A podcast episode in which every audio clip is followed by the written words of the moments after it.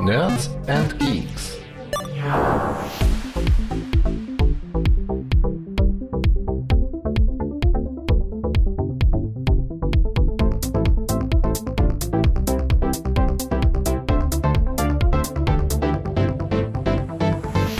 Herzlich willkommen zum NAC Podcast hier auf nerdsandgeeks.de.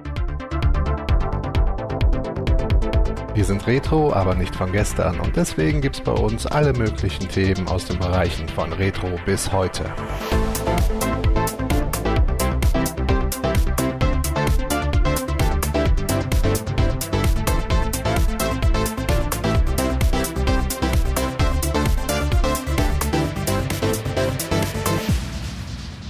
Hallo meine lieben Freunde und herzlich willkommen zu einer neuen Ausgabe des Nerds and Geeks Podcast. Heute mit mir, mit schon Heiden und ich habe dabei zum einen den Trebor, den Robert. Grüß dich.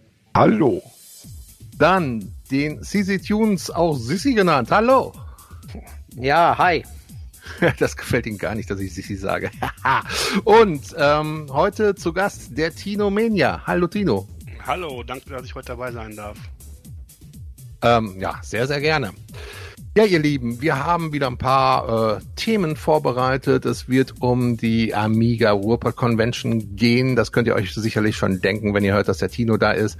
Dann geht es um das neue Album der German Remix Group. Wir reden noch ein bisschen über ähm, das Resident Evil Remake und dann gucken wir noch auf aktuelle Filme und Serien.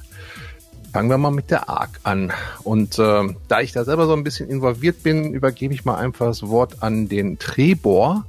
Der äh, ist zwar auch involviert, aber nicht so ganz jetzt äh, wie Tino, Sissi und ich. Und äh, mhm. der kann so ein bisschen uns jetzt mal hier ähm, ja so ein bisschen stochern und Fragen dazu stellen. Fragen und Stochern, okay.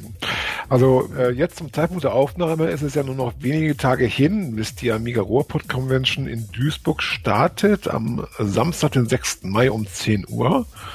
Und ja, da wir natürlich heute uns äh, bei uns als Gast haben, den Tino Mania, kann uns vielleicht jemand direkt mal hier jetzt mal uns sagen, wie die Idee zusammen mit dem CC Tunes geboren wurde, wie das Ganze entstanden ist, was euch da geritten hat. Ja, wie sind wir dazu gekommen? Der Christian und ich, wir waren auf einem Event und zwar ging es da um die Amiga 37, wo wir letztes Jahr waren und wir haben uns halt gefreut, ähm, dass nach so langer Durchstrecke ähm, nach Corona und ähm, Ewigkeiten keiner ähm, Retro-Börse im Ruhrgebiet wir sehr geflasht waren und haben uns gefreut, wieder viele Gesichter zu sehen und hatten Spaß und haben gesagt, dass es eigentlich schade ist, ähm, dass solche Events so selten und rar geworden sind und wir uns mehr wünschen würden. Ja, und da war auf einmal so ein Blickkontakt zwischen uns und dann haben wir gesagt, wenn keiner was macht, dann passiert auch nichts. Und dann haben wir gesagt, wir versuchen mal unser Glück. Hast du schon mal sowas vorher gemacht oder Christian sowas mal auf die Beine gestellt? Weil ich stelle mir das ja generell erstmal ja als Idee klar. Man kann viel rumspinnen, ja, und sagen, das wäre eine gute Idee, mal sowas zu machen.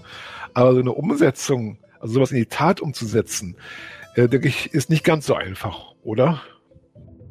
Nee, tatsächlich habe ich so ein Event noch nie gestartet, geplant. Ähm, gut, man hat vielleicht mal eine größere Party so im Laufe seines Lebens gemacht, mhm. aber so in der Art und Weise ähm, noch gar nicht. Man hat auch früher die, die ähm, LAN-Partys im kleinen Kreise, da hat man dann, weiß ich nicht, mit sieben, acht, neun, zehn Mann irgendwo vielleicht mal ein Haus gekapert, wenn die Eltern weg waren.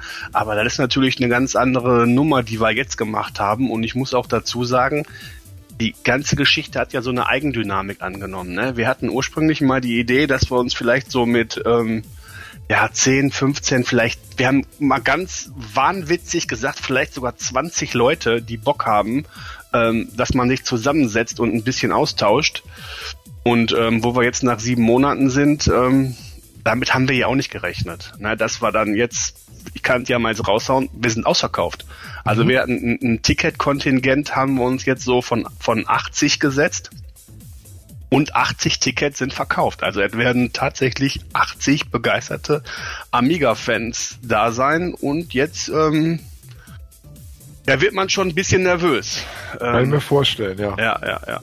Ob alles funktioniert, alles so läuft, wie man sich das vorstellt.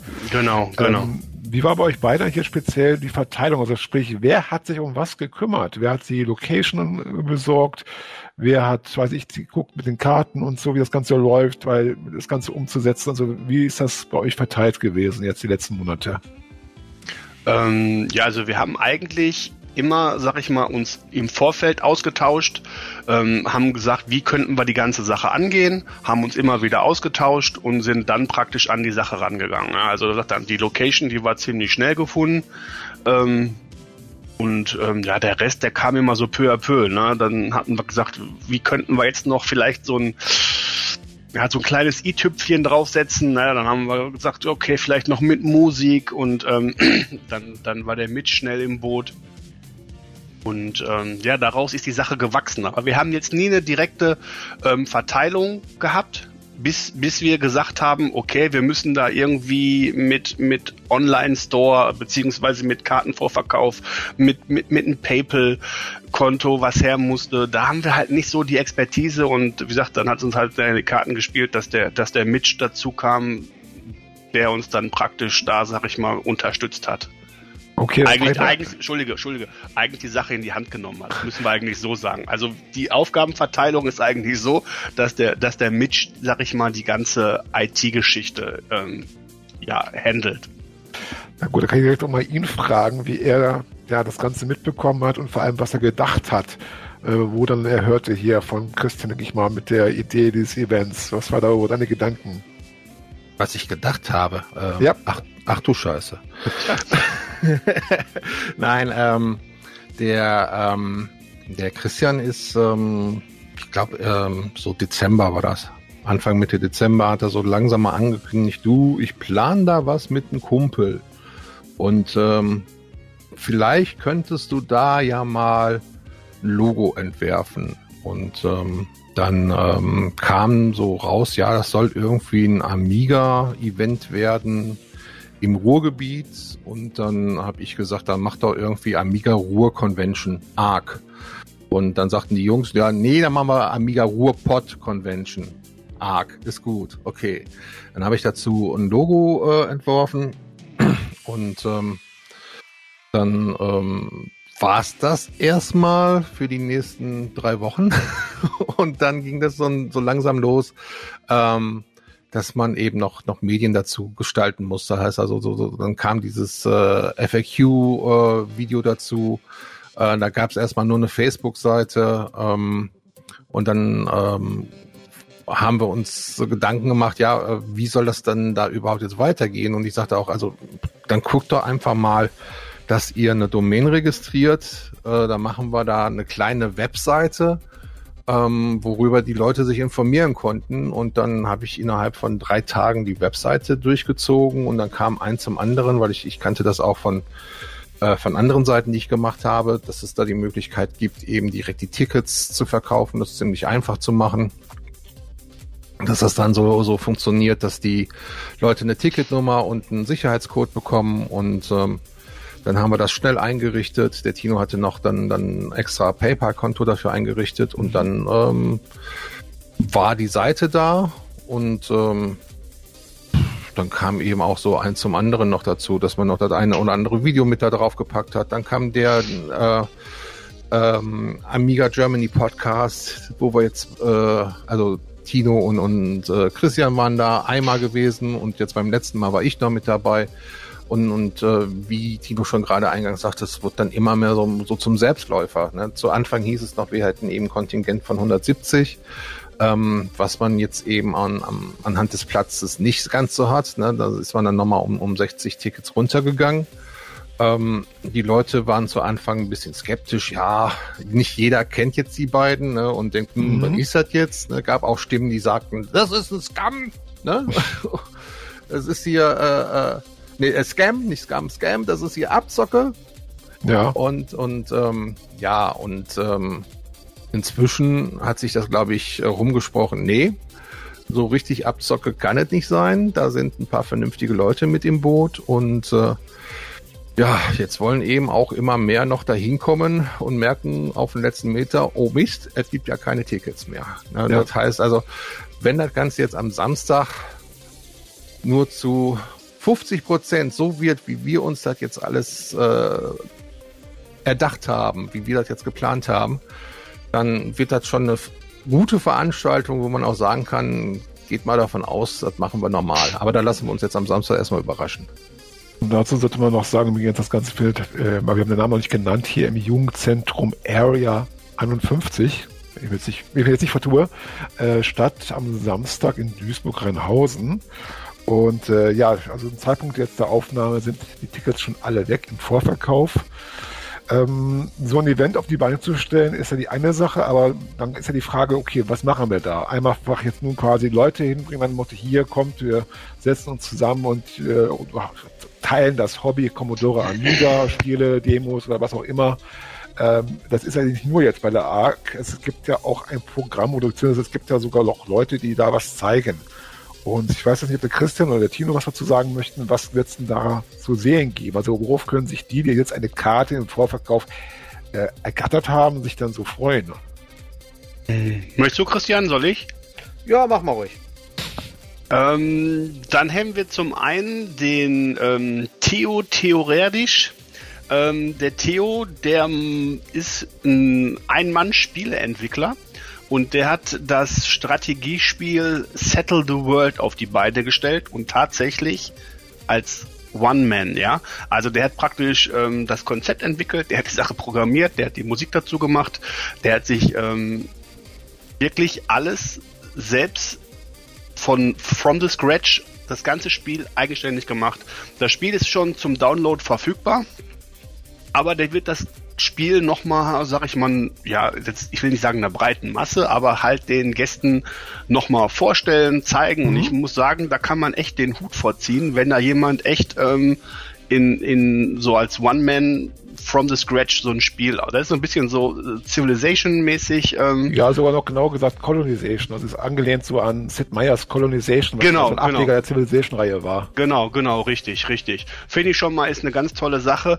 Ähm, dann haben wir noch, ähm, wird es noch ein Spiel zu bestaunen geben. Dazu möchte ich jetzt aber noch nichts sagen. Da möchte okay. ich euch ein bisschen auf die Folter spannen. Das wird auch noch eine ganz interessante Geschichte. Neues, ganz neu oder gibt's Ja, bekannt? nee, ich glaube, das ist noch nicht bekannt. Wie gesagt, das wird echt eine, ich glaube, fast eine Premiere.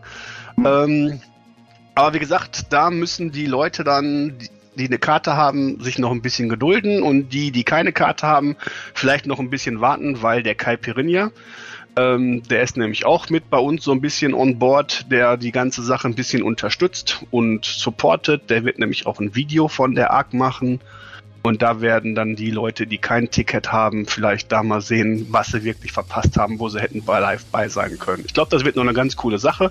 Wir haben die ganze Sache so ein bisschen, ja, ich sag mal so ein bisschen präsentationsmäßig, wird's über einen Beamer gezeigt, dass die Leute auch gut sehen können. Ja, das ist so eine Geschichte. Dann werden wir ähm, ja, weil ich noch sehr äh, repräsentativ finde, der, der Mitch, der wird so ein bisschen DJen, ja, der wird so ein bisschen, bisschen Musik machen. Und ähm, der Martin Amann, der wird ein bisschen ähm, Musik machen, ähm, was ich eigentlich auch ganz cool finde. Mhm. Ähm, ja, was haben wir noch? Wir haben, ähm, wir haben bisschen Hardware, die man kaufen kann. Ja, also Alinea Computer wird da sein, die werden so ein bisschen was aus ihrem, aus ihrem Sortiment mitbringen, zum Verkauf anbieten.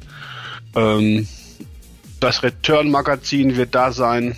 Da kann man ein bisschen, ähm, bisschen schnuppern, ein paar Ausgaben durchblättern, kaufen, lesen. Ja, und noch einige Dinge mehr, aber ich möchte da jetzt nicht zu sehr ins Detail gehen.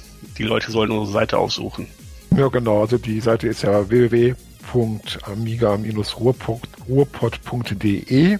Ganz genau. Wo man halt auch äh, Informationen bekommt, wer alles da ist. Ich kann jetzt auch ein paar Namen nennen, ohne ins Detail zu gehen. Zum Beispiel auch der Patrick Nevia mit da sein, mit seiner aktuellen, ja, zweiten äh, Chris Hülsbeck CD, äh, wo quasi Stücke auf Klavier gespielt werden. Es wird die Raven Lordes da sein, hier bekannte Cosplayerin. Die meisten dürften sie wahrscheinlich kennen von der Gamescom, wo sie eigentlich regelmäßig in den letzten Jahren immer da im ja, Retro-Bereich äh, vor Ort war, vor allem am Factor 5 stand, weil sie ja damit zahlreichen auch Cosplays von Chris Hülsbeck äh, mal so von Spielen äh, war, an denen, zu denen Chris Hülsbeck die Musik gemacht hat, zum Beispiel auch zu Turrican, da war sie mal mit, mit dem Cosplay da oder zu Diana Sis und noch viel, viel mehr. Äh, und natürlich werden wir vor Ort sein, also sprich die German Remix Gruppe da sein, äh, natürlich in Vertretung von Christian und Mitch, natürlich auch Nerds and Geeks, weil wir drei sind ja auch Teil davon. Also ich bin auch vor Ort. Und natürlich auch Factor 5 wird vertreten sein durch Lutz Osterkorn und Willy Becker. Also sozusagen, äh, ja, ein paar Leute, die man natürlich schon kennt äh, von anderen Veranstaltungen, aber eben auch vieles Neues wird dort präsentiert werden. Jetzt haben wir ja schon gehört, dass das Ganze jetzt ja schon ausverkauft ist. Und natürlich, ähm, wie heißt immer so schön, äh, vor, nach der Veranstaltung ist vor der Veranstaltung.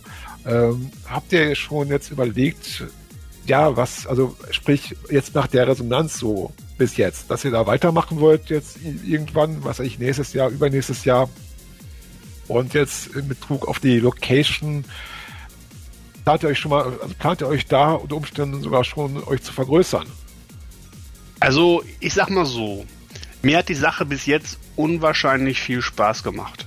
Ja, ich muss sagen, wir haben überhaupt gar keine Rückschläge gehabt, dass wir gesagt haben, oh Mist, das klappt gar nicht oder ähm, bis jetzt hat es mir sehr viel Spaß gemacht. Die Zusammenarbeit mit Mitch und mit Christian hat mir sehr viel Spaß gemacht, weil das auch so ein komplett gut funktionierendes System ist und ein gutes Team ist. Ähm, auch mit Kai Pirinha, den ich auch nicht vergessen, der ist jetzt nicht dabei heute, aber wie gesagt, der ist auch ähm, super, dass der dabei gewesen ist und unterstützt. Um deine Frage jetzt zu beantworten. Ich hätte Bock auf eine weitere ähm, Arc, aber wie gesagt, dazu müssten die Gäste letztendlich entscheiden, wie es gewesen ist. Ja, ich würde, ich freue mich aufs Feedback. Da werden wir nächste Woche um die Zeit werden wir ein bisschen schlauer sein.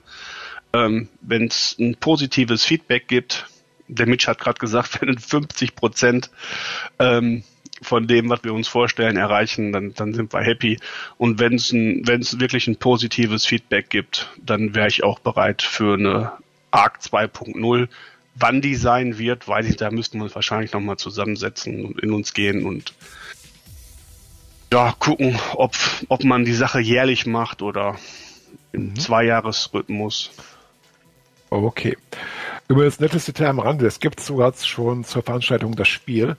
Arc the Game sozusagen. Wobei, man muss fairerweise sagen, das ist jetzt äh, was ganz anderes. Also es gibt nämlich eine äh, Rollenspiel, Strategiespiel-Reihe äh, von äh, auf der PlayStation, äh, ich glaube PlayStation 1 und PlayStation 2 war das, wo es erschienen ist, und zwar Arc the Lad was aber gar nichts mit Arc der Veranstaltung zu tun hat. Nur so am Rande sei es erwähnt. Aber da sind wir halt auch jetzt vor einiger Zeit durch Zufall drauf gestolpert und lustigerweise den, glaube ich, äh, was war das, der letzte Teil oder einer der letzten Teile, es gibt glaube ich sechs Spiele. Der vierte Teil, den kann man sogar auf der PS4 im Store quasi erwerben, ist dann die PS2-Version. Also wer da mal schauen will, Arc the Lad, sozusagen das Spiel zur Veranstaltung indirekt irgendwie. Naja, gut. Äh, ich weiß jetzt nicht, ob einer der beiden anderen noch was hinzufügen möchte oder äh, was dazu noch sagen möchte zu der Arc jetzt. Ja, Bitch, ich Christian. würde jetzt ganz gern dazu sagen, also wegen Arc 2.0, ähm, ich sag mal so, die nicht wir gestalten den ähm, Tag, denn wir alle zusammen mit den Gästen, wir gestalten den Tag zusammen und wir alle zusammen entscheiden dann, gibt es dann eine Arc 2.0. Wenn es den Leuten gut gefällt und die haben da total Spaß, ähm, dann sind wir mit Sicherheit gerne bereit, da nochmal ähm, eine 2.0 draus zu machen. Also wir freuen uns tierisch drauf, wir haben voll Bock auf Gespräche und wer, wer weiß, vielleicht entwickelt sich da sogar äh, irgendwie jemand, der sagt, ey, coole Idee, ich mache hier einfach mal so ein Spiel. Äh, äh, Arc the Game, wie plant man eine Veranstaltung oder was weiß ich, aus welchen Ideen da zusammenkommen. Also ich lasse mich einfach überraschen auf den Tag. Also die, das sind alles ganz viel kreative Köpfe, die da ähm, auftauchen und ähm, ja, die Retro-Community ist einfach äh, klasse im Zusammenhalt und ähm, ja, da freue ich mich tierisch drauf. Auch wenn es äh, hart an der Aufregung nagt jetzt im Moment. Es wird Kann immer ernster ja. und da man noch nie so ein Event geplant hat, ähm, ist das schon ein bisschen aufregend, aber wir sind da sehr zuversichtlich, weil man kriegt so viel positives Feedback von den ganzen Leuten, da sind so viele bei, das ist einfach unglaublich. Jeden Tag kommt fast eine andere Story gefühlt, ähm, die einen dazu echt beflügelt, ne? Wahnsinn. Auf jeden Fall mal gespannt, ebenso. Ich bin zwar nicht direkt ja involviert, aber ich habe ja ein bisschen auch beigetragen, mich ein wenig Werbung gemacht habe äh, für die ARC auf jeden Fall. Man Danke dafür. Fall, Gerne, immer wieder gerne. Ich bin ja auch äh, mit involviert sozusagen ein wenig durch die beiden anderen. Auf jeden Fall muss man sagen, jetzt, dass nach der Corona-Zeit natürlich, äh, ja, wir jetzt zum größten Teil zumindest hinter uns liegt, auch wenn natürlich Corona uns immer noch begleiten wird in Zukunft. Man jetzt ja merkt, so jetzt erst langsam wieder die Veranstaltungen äh, aus den Gräbern kommen, sage ich jetzt mal, weil jetzt rein zufällig, jetzt wurde aktuell auch wieder mal eine Retro-Börse hier in Oberhausen in NRW angekündigt für den 17.06., wer es noch nicht weiß. Also da wird die Retro-Börse zurückkehren in NRW am 17. Juni. Und äh, ja, Ende des Jahres wurde ja schon angekündigt, wird es auch wieder eine Amiga-Veranstaltung äh, geben, also die Amiga 8 und 30 dann. Ich bin mal gespannt, was noch so alles passiert. Ja. Und ja, Mitch, was hältst du jetzt von der ARC, also nach dem Ganzen, was du dazu hast mit Webseite und so? Ja, ich bin jetzt ziemlich gespannt, wie das Ganze am kommenden Samstag wird. Ne? Und äh, besser mal auf mich zukommen und äh, werde dann die Eindrücke auf mich wirken lassen. Okay. Dann kann ich jetzt direkt um, überleiten quasi, weil ähm, ja, der gute Mitch und der gute CZ Tunes sind ja auch Mitglieder, beziehungsweise CZ Tunes sogar Gründer der German Remix Group. Und da steht was kurz vor der Veröffentlichung. Und zwar da, ein neues Album. Da wird es ein neues Album geben, das sechste Album der German Remix Group, das fünfte Tribute-Album. Wir haben ja das letzte Mal äh, Hands on Shadow of the Beast 2 und 3 gemacht. Das war ja kein Tribute-Album. Und äh, jetzt stand wieder ein Tribute-Album an, das im Großen und Ganzen, äh, Vorsicht Trivia, seit zwei Jahren eigentlich schon so gut wie fertig war. Und ähm, aufgrund ähm, der Tatsache, dass ich einfach nicht dazu gekommen bin, das Ganze zu mastern und das Artwork und so weiter äh, fertigzustellen, jetzt erst äh, rauskommt. Ne? Also ich mache ja äh, bei der German Remix Group immer die Endarbeiten bei den Alben und äh, ich bin einfach nicht dazu gekommen. Und, und äh, wenn ich Zeit hatte, hatte ich keinen Bock daran zu arbeiten, muss ich ganz ehrlich sagen. Und jetzt haben wir gesagt, okay, ähm, so langsam machen wir es. Also ich hatte erst angepeilt, dass wir letztes Jahr Weihnachten das noch raushauen, hat auch nicht so ganz funktioniert. Und dann kamen wir auch im, im, im Rahmen der ARC auf die Idee, okay, es ist zwar jetzt ein äh, Album, was äh, sich um einen Künstler handelt, der mehr auf den 64er äh, gemacht hat oder fast ausschließlich auf den 64er gearbeitet hat. Aber trotz alledem könnten wir ja vielleicht gucken, vielleicht wird's ja zur noch fertig. Und es hat jetzt einfach geklappt, auch weil mich der Dr. Future nochmal in den Arsch getreten hat. Und ähm, jetzt ähm, ist es eigentlich so weit, dass es äh, in die Promophase gehen kann. Und zwar äh, A Tribute to Thomas Detert. Und richtig herauskommen wird das Ganze dann wie gewohnt als MP3, FLAC und sogar wie immer zum Streamen direkt bei uns auf der Webseite am 9. Juni. Man sollte vielleicht dazu äh, auch noch sagen, weil jetzt unter Umständen ein oder andere Hörer weiß gar nicht, wovon wir eigentlich hier reden. Was ist die GRG eigentlich, Christian? Sagt es uns mal als Gründer. Ähm, die GRG ist einfach ein Zusammenschluss von Musikern, ähm, die sich untereinander austauschen, äh, um sich Tipps zum Musikmachen zu geben. Das war mal so ganz der Urgedanke. Und ähm, irgendwann äh, sind wir dann auf die Idee gekommen, auch mal eine CD zu veröffentlichen. Ähm, ja, wie ihr gerade gehört habt, sind wir mittlerweile beim sechsten Album. Ähm, na klar könnten wir auch Remixe einfach über die üblichen Remix-Plattformen anbieten, aber wir wollten halt eine CD anbieten mit Cover, mit, mit ähm, ähm, ja, ein CD-Label, alles, was man sich dann ausdrucken kann und kann sich schön eine CD selber zusammenstellen und die zu Hause in den Schrank packen, wenn man gerne möchte. Ähm, man kann wählen, ob das in MP3-Form ist oder als Flag verlustfrei. Und äh, das ist dann schon was ganz Besonderes. Und da direkt nochmal an dieser Stelle einen riesengroßen Dank immer an Mitch, der die Final-Arbeiten da immer abschließt. Wir können uns jetzt getrost in den Sessel setzen, die Arme hinterm Kopf verschränken und warten, bis Mitch fertig ist. Und äh, auch wenn es jetzt mal lange gedauert hat, ähm, ja, wir sind ja ein Zusammenschluss von Musikern und wir haben ja keinen Stress. Also wir haben ja keine äh, Veröffentlichungsverpflichtung von irgendwelchen Plattenfirmen, die sagen so, ihr müsst jetzt abliefern, so und so. Nö, wir können einfach so machen, wie wir äh, Zeit haben und Bock haben. Und genau. ähm, da ja. tritt auch schon mal der ein oder andere den Kollegen dann in den Hintern und sagt so, jetzt muss er aber mal oder wäre mal ganz cool. Und äh, ja, so ist es einfach ähm, ganz entspannt. Genau, weil die ganzen Veröffentlichungen der GAG sind halt Non-Profit-Projekte, sprich die ganzen Alben, die ihr bis jetzt äh, produziert habt, gibt es halt kostenlos zum Download oder auch im Stream.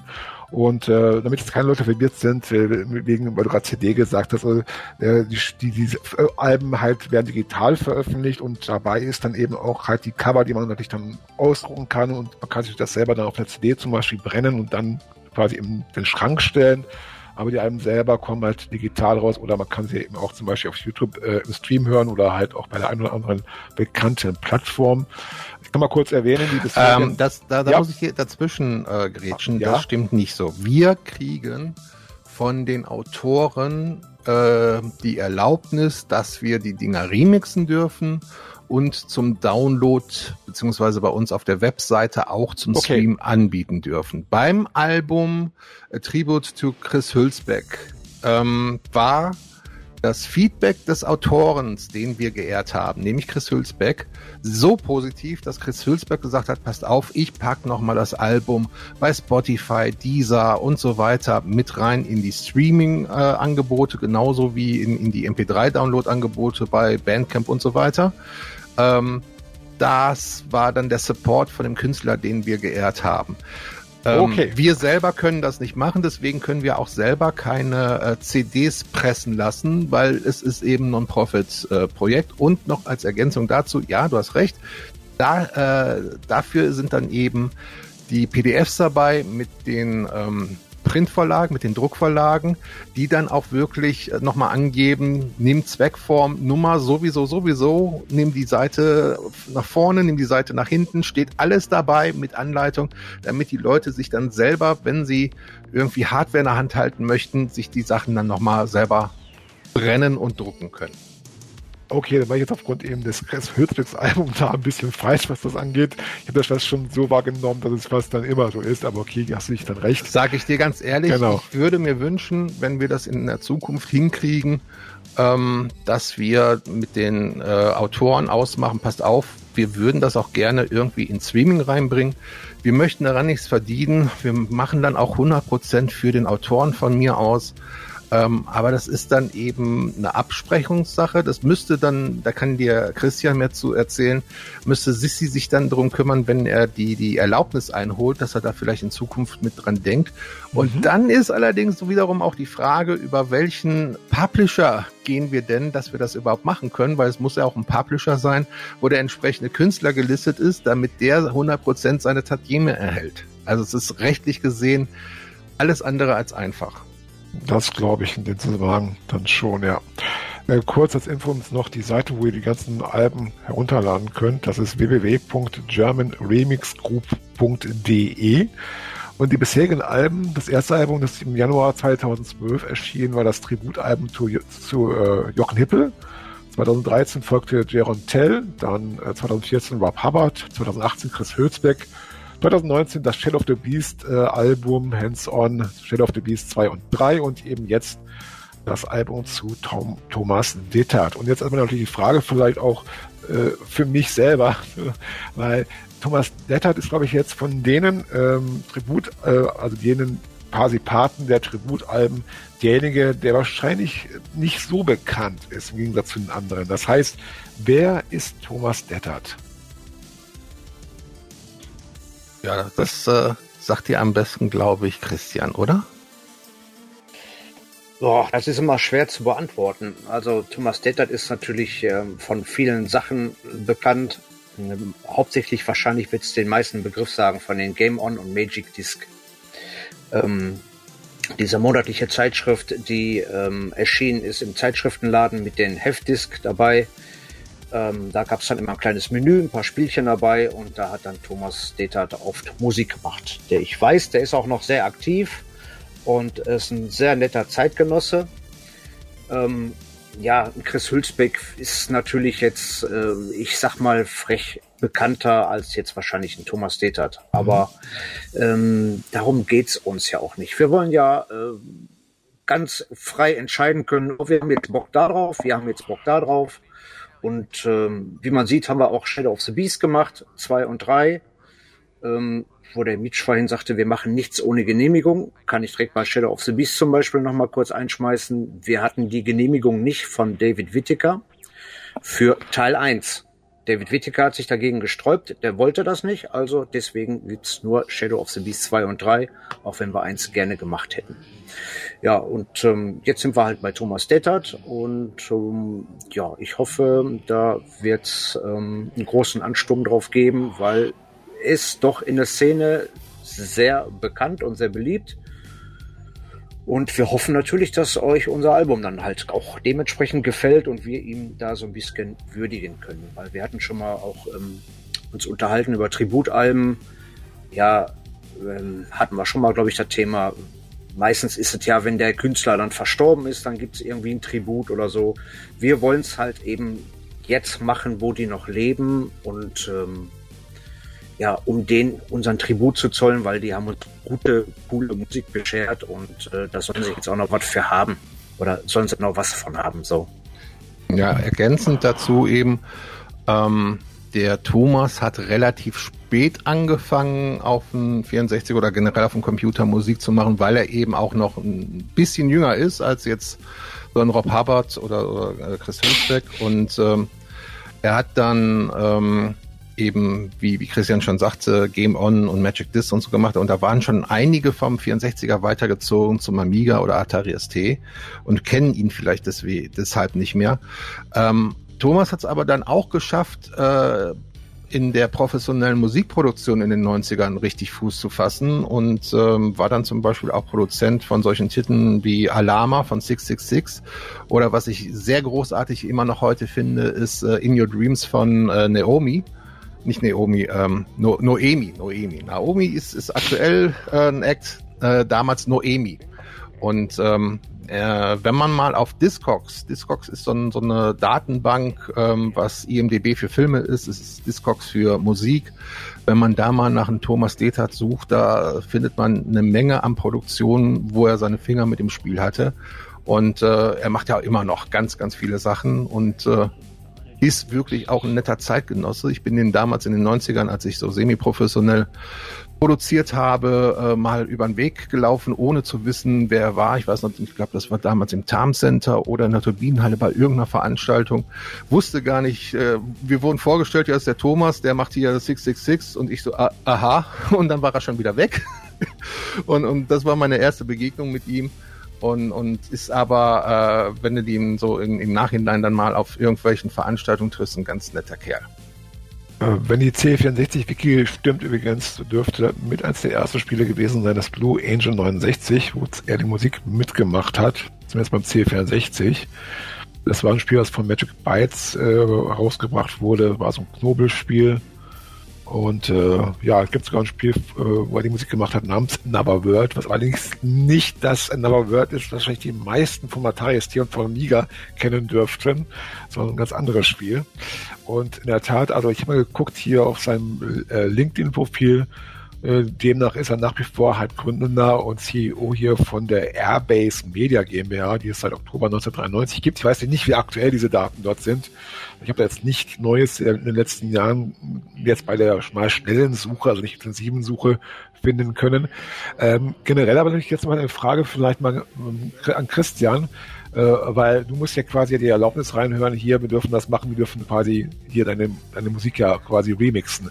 Wie gehst du eigentlich da immer vor? Also findest du da immer leicht quasi die entsprechenden äh, Kontaktdaten von den Leuten oder wie läuft das ab? Ja, das ist schon mal recht schwierig. Im Fall Thomas Detert hat äh, hier den Kontakt ähm, der Lars dann geknüpft, unser Sigma 7 der hat dann ähm, zum Beispiel beim Thomas Tetert angefragt, der hat das ganze Sache ins Laufen gebracht. Also einer von uns nimmt immer irgendwie Kontakt auf. Ähm, ich hatte jetzt bei ein paar anderen Sachen immer Kontakt aufgenommen. Jetzt hat's mal der Lars übernommen. ähm, ist schon mal recht schwierig. Da muss man schon mal ein paar Umwege gehen, weil die dann entweder nicht antworten oder sowas. Dann gibt's aber immer noch ähm, die Kollegen wie, wie, wie Seafreud oder Chris Abbott, an den man sich richten kann. Ähm, und dann kommt man da schon mal irgendwie in den Kontakt. Also es ist machbar, ist aber auch nicht immer einfach mal eben kurz anschreiben und dann hat man das okay. Mit manchen muss man auch ein bisschen diskutieren. Siehe äh, David Whittaker, da, der sagte, nö, ich möchte überhaupt nicht, schreib mich bitte nie wieder an. Ähm, dann ist es halt mal ein bisschen schwieriger und äh, manchmal ist es halt ein bisschen leichter. Und äh, ja, wie gesagt, beim Detat war es jetzt halt der Lars. Hat der Whittaker einen Grund genannt oder einfach nur so? Hat er heute keine Lust gehabt? Ähm, der hatte ähm, gar nicht, gar nicht großartig getextet. Also ich habe ihn gefragt, ob wir Shadow of the Beast machen würden, um ihn zu ehren. Und da sagt er, nein, möchte ich nicht. Und äh, ich weiß gar nicht mehr genau, ich will da jetzt auch nichts Falsches erzählen. Hab dann gefragt, ob wir generell seine Sachen denn remixen dürfen. Und er, ich habe doch gesagt, nein, bitte schreib mich nie wieder an. Hm. Okay. Und da gut. war der Kontakt zu Ende. Da hatte ich nochmal äh, mit anderen ähm, Remixern gesprochen und die sagten, ist wahrscheinlich im Moment ein bisschen schwierig. Vielleicht hat er auch gerade irgendwie äh, andere Probleme. Ich denke mir dann immer, vielleicht haben die gerade private Probleme ja. und äh, möchten vielleicht auch gar nicht sich, wenn jetzt irgendwas, zum Beispiel Krankheit oder was passiert ist in der Familie, dann wäre mir das, glaube ich, auch scheißegal, was gerade einer von mir will. Ähm, dann gibt's wichtigere Sachen. Ha? Deswegen versuche ich das mal nicht ganz so persönlich zu nehmen und ähm, ja, wie gesagt, mal, mal ist einfach, mal ist schwierig. Kannst es ja, ja du, später versuchen vielleicht. Du darfst auch nicht vergessen, du darfst auch nicht vergessen, es gibt äh, auch äh, bei, bei den Chiptunes, bei den SID-Musikern und bei den, den Mod-Musikern und so weiter von damals gibt es Leute dabei, ähm, die gar nicht wissen und auch vielleicht gar nicht richtig verstanden haben, was diese äh, Retro-Remix-Szene überhaupt ist und bedeutet. Äh, ich selber habe das bei einem Remix äh, bitter erfahren müssen, wo ich ähm, ein Stück äh, gemacht habe von einem Deutschen, ähm, der damals das Originalset gemacht hat, der sich dann bitterböse bei mir gemeldet hat, ähm, dass ich äh, seine Erlaubnis nicht äh, eingeholt habe ähm, und mich für einen Produzenten der Marke Timberlake war das, glaube ich, äh, gehalten hat. Da war ja dann damals der, der, der große Fall, wo, wo ähm, glaube bei, bei Katy Perry ein Stück oder so war das, wo, wo jemand da ähm, ein Originalsitz mit drunter gemischt hat. Ja, und, und der war dann der Meinung, äh, äh, dass ich wohl auch so ein so ein Kaliber bin, irgendein Produzent oder sowas, ne, und gar nicht verstanden hat, dass ich äh, Teil von dieser äh, Remix64.com Community quasi bin, die aus, aus Spaß und, und Dollerei einfach mal so ein paar Remixes machen und die kostenlos zur Verfügung stellen. Äh, und der dann schrieb, äh, ja gut, ist aber gut geworden, was du gemacht hast und deswegen erlaube ich dir nochmal, dass das weiter online bleiben kann. Und da habe ich mir nur gedacht, äh, Jung, vielleicht hättest du dich mal vorher besser informiert, mit wem mhm. du es hier zu tun hast. Also äh, es gibt solche und solche und wir haben auch in der GRG eben unterschiedliche Erfahrungen gemacht ähm, mit, mit und den Remixen, die wir in den, inzwischen sind es ja auch schon 20 Jahre, wo die meisten von uns unterwegs sind ähm, mit den ganzen Remixen, die wir veröffentlicht haben. Und ähm, vielleicht war es damals bei Shadow of the Beast einfach so, dass er, keine Ahnung, äh, gedacht hat, da wollen welche äh, eine Version machen, die ihm vielleicht gar nicht nachher gefallen wird oder so. Vielleicht haben wir auch einfach bei ihm einen schlechten Ruf gehabt, wer weiß. Was ich aber nochmal erwähnen möchte, ähm, das Album jetzt äh, Tribute to Thomas Detert ist äh, nicht lang geworden. Es ist eine halbe Stunde mit acht Titeln und äh, dabei ist ein Remix, äh, ich fange mal mit dem Esel an, ein Remix von mir. Einer von vom ähm, André, ehemals Awesome A, jetzt Synta Tiger. Und ähm, dann haben wir zwei Remixes von Xenox, von Christian, also von Caesar Tunes und von Dr. Future. Macht dann insgesamt acht Titel. Und ich muss sagen, ähm, jetzt nachdem ich eben das Mastering und so weiter fertig habe, es sind zwar nur acht Titel geworden, aber man merkt in den ganzen Jahren, wo wir das jetzt machen, sind wir qualitativ vom, vom Production Value her ähm, ja, wir kommen immer mehr da an, wo wir uns gerne auch selber sehen würden, nämlich so im guten semi-professionellen Bereich. Mhm. Ja, das ist doch schön zu hören, finde ich. Ähm, Habt ihr schon Ideen fürs nächste Album? Oder habt ihr schon so Wunschkandidaten, die ihr gerne mal remixen würdet? Ja, da, da müssen wir einen Chef fragen, Sissi. Ja, ich habe schon okay von zwölf weiteren. Mitch, du hast noch ein bisschen Arbeit. Nein, also wir haben, Okay, zwölf, wir haben es gehört, alles klar. also da gibt's genug Kandidaten und da gibt so viel, was wir noch machen könnten. Wir könnten Demo-Scene mal ein Album machen für Demo-Tracks oder Cracktos oder sonst irgendwie was. Nochmal wieder auf das Spiel zurückgehen, auf irgendwelche Sparte von Spielen oder unsere einfach unsere Lieblingstitel.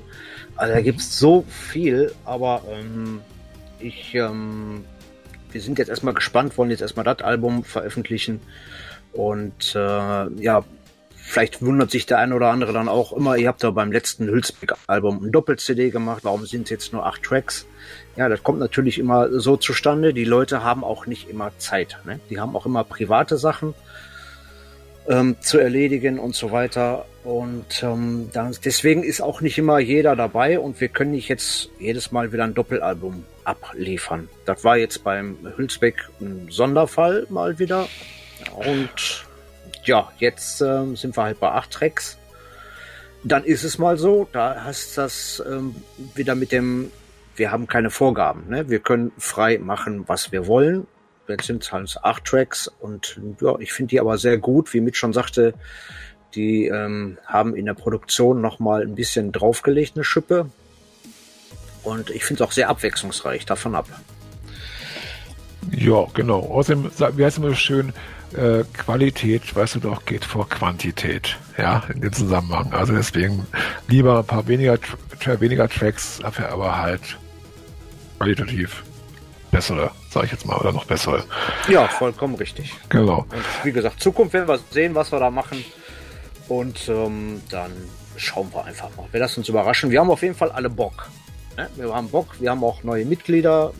Ähm, die German Remix Group wächst. Also wer da auch Interesse hat und ähm, Remix-mäßig uns unterstützen möchte, kann sich gerne an uns melden, an uns wenden unter www.germanremixgroup.de und ja, dann lasst von euch hören. Vielleicht seid ihr beim nächsten Album dann dabei. Wer übrigens, also wer das Album, was am 9. Juni offiziell erscheinen wird, äh, Interesse dann gefunden hat an das Werk von Thomas Dettert, dem sei jetzt schon mal auf, also, äh, ja, empfohlen, äh, einen YouTube-Kanal von ihm, den es mich gibt, den habe ich jetzt im Zuge äh, der Vorbereitung auf den heutigen Abend äh, nämlich durch Zufall gefunden. Es gibt den Kanal Thomas Dettert C64 auf YouTube wo er anscheinend jetzt vor vier Jahren, Jahren einige seiner Tracks hochgeladen hat. Also da kann man da mal an die, die Originale quasi sich anhören von ihm. Unter anderem. Ja. Ich denke mal dazu, damit haben wir euch erstmal alles gesagt. Oder will noch jemand was von euch sagen, von euch beiden jetzt zu der Veröffentlichung des neuen GRG-Albums? Äh, außer eine Frage, die mir spontan noch einfällt. Äh, Wird es davon was äh, zu hören geben, auch auf der äh, ARC? Jetzt, das, das habe ich ja vorhin schon so ein bisschen angeteasert. Also die Weltpremiere wird es auf der ARC geben. Also okay. zum ersten Mal komplett zu hören, das Ganze auf der ARC. Gut. Immer, dann können wir jetzt eigentlich übergehen zum nächsten Thema und zwar von ja, der Veranstaltung und der Musik kommen wir jetzt mal zum Gaming. Ja, weil es ist jetzt nicht allzu lange her, da gab es äh, die Veröffentlichung äh, eines Remakes von äh, Resident Evil 4 ja, ich glaube, mit das beliebteste Spiel des Resident Evil Franchises. Und äh, dazu können, glaube ich, uns äh, der Christian und der Tino etwas erzählen. Wer möchte anfangen von euch beiden? Ja, da man mich jetzt die ganze Zeit gerade gehört hat, würde ich sagen, jetzt holen wir den Tino mal wieder ran hier und dann melde ich mich gleich nochmal zu Wort. Ja, danke Christian. Vielleicht das erste Mal, welche Beziehung habt ihr zu Resident Evil 4? Also sprich, habt ihr das Original mal damals gespielt und wenn ja, auf welcher Plattform? Ähm, ja, ich bin froh, dass du gezielt nach 4 fragst, weil ich muss mich nämlich outen. Ähm, Resident Evil hat mich damals nie getriggert, ja. Ähm, es war ja der totale Hype. Ich weiß noch, PlayStation 1, ähm, Resident Evil 1, alle waren geflasht alle waren total beeindruckt, wie genial dieses Spiel ist. Und auch wenn ich jetzt äh, ganz viel auf Unverständnis stoße, ähm, es hat mich nie abgeholt. Tatsächlich nicht. Ja, mich haben diese diese ähm, Szenen vor der Tür, Boot-Sequenzen, ähm, die Tür öffnen, dann war wieder so ein so ein kurzes Video zu sehen, hat mich nie abgeholt, bis ja, ich dann den ja, Game der Ladebildschirm, der berühmte genau. Ladebildschirm. Genau. Ja. ja, ja, hat mich überhaupt, also schrecklich. Bis dann die ähm, GameCube, ähm, dieses Bundle kam. Da gab's ja dann den ähm, GameCube in Silber mit dem Schriftzug und dem Spiel. Da habe ich mir dann irgendwo mal gedacht, ah komm, nimmst du den mit. Hab's dann irgendwo zu der Sammlung gepackt und irgendwann auch mal ausgepackt und gespielt. Und ich war sofort geflasht. Ja, das Spiel hat mich so abgeholt, ähm, grafisch und die Story, ähm, das war ja was ganz Neues irgendwie. Und ähm, seitdem spiele ich es klassisch einmal im Jahr, meistens Weihnachten, einmal durch. Und ähm, ich habe es auch für die für den GameCube, ich habe es für die PlayStation 2, ich habe es für die PlayStation 3. Da gab es ja dann auch mal ein ja ein grafisch aufpoliertes Remake. Ja, also da war einfach nur so ein bisschen hochgerechnet alles. ähm, ja. Also ich, also das Resident Evil 4 ist eins meiner absoluten ähm, Favoriten und wie gesagt, ich habe es in, in allen Variationen und habe mich wahnsinnig gefreut. Und dann war ja auch eine lange Durchstrecke. Ne? Ich weiß nicht, als es angekündigt worden ist, waren immer wieder irgendwo Gerüchte, ah, es kommt noch mal ein ganz neues. Und ähm, als es dann wirklich, ähm, sag ich mal, offiziell gemacht worden ist, habe ich mich sehr gefreut, dass das Resident Evil 4 rauskommt und ich habe es mir natürlich dann direkt direkt gesichert zum zum Release. Ähm, ja, und ich muss gestehen, ich musste dann ein bisschen ähm, warten. Das lag jetzt einige Zeit im Schrank. Ich konnte es aus gesundheitlichen Gründen nicht spielen. Ähm, und habe jetzt vor kurzem tatsächlich erst angefangen damit und deswegen bin ich noch nicht so weit im Spiel vorgedrungen. Mhm. Bin im Kapitel 4 jetzt. Ähm, aber es ist ein ganz neues Spiel. Ja, also wer Resident Evil 4 schon viel gespielt hat und, und ich glaube, ich kann behaupten, ich kenne wirklich jeden Quadratzentimeter der Maps. Ähm, es ist, es ist ein neues Spiel, ja. Ähm, du hast ganz neue Wege, neue Szenarien. Man erkennt immer wieder Parallelen. Ich sag mal zum Beispiel direkt im, zum Anfang das Dorf. Ja, aber trotz alledem sind ähm, ganz viele Neuerungen dabei. Ähm, es ist wirklich ganz wahnsinnig toll hat Capcom abgeliefert mit diesem Remake. Ich bin eh ein Fan von, von Remakes. Ähm, ich finde, es gab im Laufe der, der Zeit viele gute Spiele, die ähm, ein Remake verdient hatten. Zum Beispiel die ähm, Crash Bandicoot Serie. Ähm, da wurde ja auch, ähm, sag ich mal, neu aufgelegt und ein Remake. Aber Resident Evil 4 hat mich so in den Sitz gedrückt. Die ganzen Neuerungen. Du hast zum Beispiel jetzt ähm, die Funktion, dir Munition zu, zu, zu selbst anzufertigen. Ja, du hast also Rohstoffe und ähm, du hast ähm, Schießpulver und kannst dir dann in deinem in deinem Koffer, man weiß ja, dass man diesen diesen Transportkoffer oder diesen Aktenkoffer hat, wo dein wo dein Equipment sich drin befindet und du kannst jetzt Schießpulver einsammeln und du kannst Rohstoffe einsammeln und ähm, das kennt man zum Beispiel aus ähm, aus Tomb Raider, ähm, wo du dir Giftpfeile zaubern kannst. Ja, du kannst ja dann Giftpfeile ähm, aus Stöckern und, und Kräutern konntest du dir zum Beispiel die Giftpfeile machen und in dieser Anlehnung hat Capcom jetzt die diese Munition ähm, ja, du kannst dir die Munition selbst, selbst zusammenbasteln aus diesen Rohstoffen. Da ist zum Beispiel Novum. Ähm, ja, Christian, Du bist durch, ne? Vielleicht kannst du noch irgendwo. Ich kann Christian mal was zur Handlung sagen, weil wir reden jetzt zwar über das Remake von Resident Evil 4, aber vielleicht kennt es ja nicht jeder. Also sprich, wer bist du in dem Spiel? Um was geht's da? Ah, okay. Ja, du spielst da als äh, Leon S. Kennedy. Den man aus Resident Evil 2 schon kennt. Oder genau. kennen kann. Wenn man es gespielt hat, ja, genau. Und äh, ja, mit dem rennt man dann in so ein ähm, spanisches Dorf ganz am Anfang und ähm, ja, muss den Las Plagas da äh, mal so ein bisschen auf den Pelz rücken und ähm, ja, wer's, wer das Original kennt, der weiß, um was es geht. Ne, wie Tino schon gesagt hat, sind da ähm, Ja, es geht ja primär darum, dass er die Tochter des US-Präsidenten retten soll, genau. Ashley Graham, glaube ich. Genau. Aus, dieser genau. Hände, äh, aus der Hände einer äh, Sekte. Hat also jetzt nicht direkte, also keine direkte äh, Beziehung, in Anführungszeichen, sag ich jetzt mal, zu den bekannten halt Zombies aus Resident Evil 1 und 2 und 3. Ne, weicht ein bisschen ab. Also Resident Evil 1 ist immer noch der absolute Kult. Ähm, so kennt man die Zombies. Das ist jetzt halt ein bisschen anders hier. Ähm, ich will aber auch nicht allzu viel verraten. Für die alle, die, die es jetzt noch gar nicht gespielt haben, ähm, lasst euch überraschen. Ähm, ja, ihr müsst die Tochter vom Präsidenten da befreien und äh, werdet einen ganzen Haufen an Fallen, Feinden und so weiter begegnen. Und äh, gibt natürlich sehr trickige Stellen. Ja, und für Leute, die es kennen, die werden ganz, ganz viele Sachen wiedererkennen, selbstverständlich. Aber die werden auch sehr überrascht sein, weil viel, viel Neues dabei ist. Also ich finde es äh, eine sehr gute, gelungene Mischung aus beidem. Und ähm, ja, Tino, ähm, ich stimme dir da vollkommen zu. Ich spiele es auch jedes Jahr, das Original, einmal durch. Meistens sogar auch zu Weihnachten. Wie soll es anders sein? Ähm, und ähm, habe mich jetzt tierisch über das Remake gefreut. Habe es jetzt einmal durch, fange gerade den zweiten Durchgang an, ähm, um dann wieder ein paar neue Sachen freizuschalten. Was mich so ein bisschen nervt, ist dieser Koffer, den Tino gerade angesprochen hat. Man kann Sachen auch in so einer Aufbewahrungsbox packen. Leider aber nur die Waffen. Äh, und keine Kräuter oder äh, ähm, Granaten oder Blendgranaten oder sonst irgendwie was. Da passen wirklich nur die Waffen rein und äh, die Heilsprays. Aber alles andere muss ich im Koffer lassen oder ich muss es liegen lassen.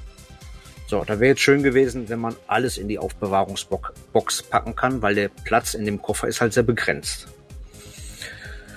Ähm, das ist aber auch das Einzige, was ich da jetzt wirklich zu, zu mosern hätte. Also ich bin total äh, fasziniert von dem Spiel. Super ähm, klasse Spiel, klasse Grafik und äh, ihr kriegt da einiges geboten, sag ich mal. Ne? Unterschied, ich habe ich habe die Demo jetzt nur gespielt, aber Unterschied zum Beispiel jetzt zum Original ist, ja, du hast jetzt auch keine Farbbänder mehr, die du halt unbedingt brauchst, um zu speichern wie früher noch. Es gibt also jetzt quasi freie Speichern im Grunde genommen an, äh, im Spiel und äh, ja, halt auch, ähm, dass halt, dass, dass der Kennedy jetzt nicht mehr stehen bleiben muss, um zu schießen. Also da ist die Steuerung schon anders als damals, damals war, wo man wirklich dann stehen bleiben musste, um zu ziehen und dann zu schießen. Ja, richtig. Und ähm, gerade die Anfangsszene, die ist so ziemlich gut übernommen worden, ne, wo ähm, man da in dem Haus gefangen ist und die ganzen ähm, Infizierten da auf einen zukommen. Wie gesagt, ich will nicht zu viel verraten. Ähm, man will ja auch nicht den Leuten den Spaß nehmen. Und ähm, ja, wie gesagt, die, die Grundkernsachen erkennt man sofort alle wieder. Die sind wunderbar in Szene gesetzt. Ähm, ja, und ihr werdet sehr viel auch, glaube ich, überrascht sein für viele neue Sachen, die mitten im Spiel auftauchen. Ne? Es gibt wieder Schätze zu sammeln, es gibt wieder Schätze aufzuwerten mit Diamanten. Ähm, der Schießstand ist wieder da, wo man sich äh, Jetons verdienen kann. Mit diesen Jetons kann man Koffererweiterungen zum Beispiel ähm, freischalten, äh, dass Munition im Preis gesenkt ist oder dass man mehr Munition herstellen kann oder äh, man findet zum Beispiel mehr rote Kräuter und, und, und, und, und. Also da gibt's wahnsinnig viel. Man kann sich sogar noch ein paar Sachen dazu kaufen im Play Store zum Beispiel jetzt, weil ich spiele es aktuell auf der Playstation. Äh, man kann zum Beispiel die alten Soundeffekte und Stimmen und Musiken freischalten kann man sich dazu kaufen, ich glaube für drei Euro oder so. Dann hat man wieder die alten Soundeffekte von, ähm, von der Ursprungsversion oder vom GameCube. Finde ich, finde ich sehr cool, habe ich noch nicht gekauft, werde ich aber, äh, glaube ich, mal machen. Interessiert mich sehr. Äh, man kann Schatzkarten kaufen, man kann jetzt auch im Play Store, habe ich gesehen, ähm, Spezial-Upgrades für die Waffen zusätzlich kaufen, halt der ganze DLC-Kram, um noch mal ein bisschen Kohle zu generieren ja, ist ja nun mal äh, Stand der Dinge heute, hat es ja vorher natürlich nicht. Aber ähm, ja, also beim ersten Mal durchspielen habe ich auch ähm, gesehen, man kann beim, wenn man, wenn es, ich sag mal so, wenn ich auf Standard spiele und ich sterbe da zu oft, kann ich den Schwierigkeitsgrad auch nochmal umschalten. Dann kann ich wieder sagen, so, ich spiele jetzt weiter assistiert. Das ist dann nochmal ein bisschen einfacher. Weil es schon äh, ziemlich schwierig ist. Es gibt viele Zusatzaufgaben im Spiel, die es in der Ursprungsversion nicht gab, die jetzt aber da sind. Und die verbrauchen dann auch viel Munition. Man kann sich zwar Munition herstellen, aber auch die Rohstoffe und so weiter sind natürlich alle begrenzt. Ne? Muss man halt ein bisschen mit seiner Munition sparen und kann nicht da rumrotzen aus allen Rohren, was das Zeug hält.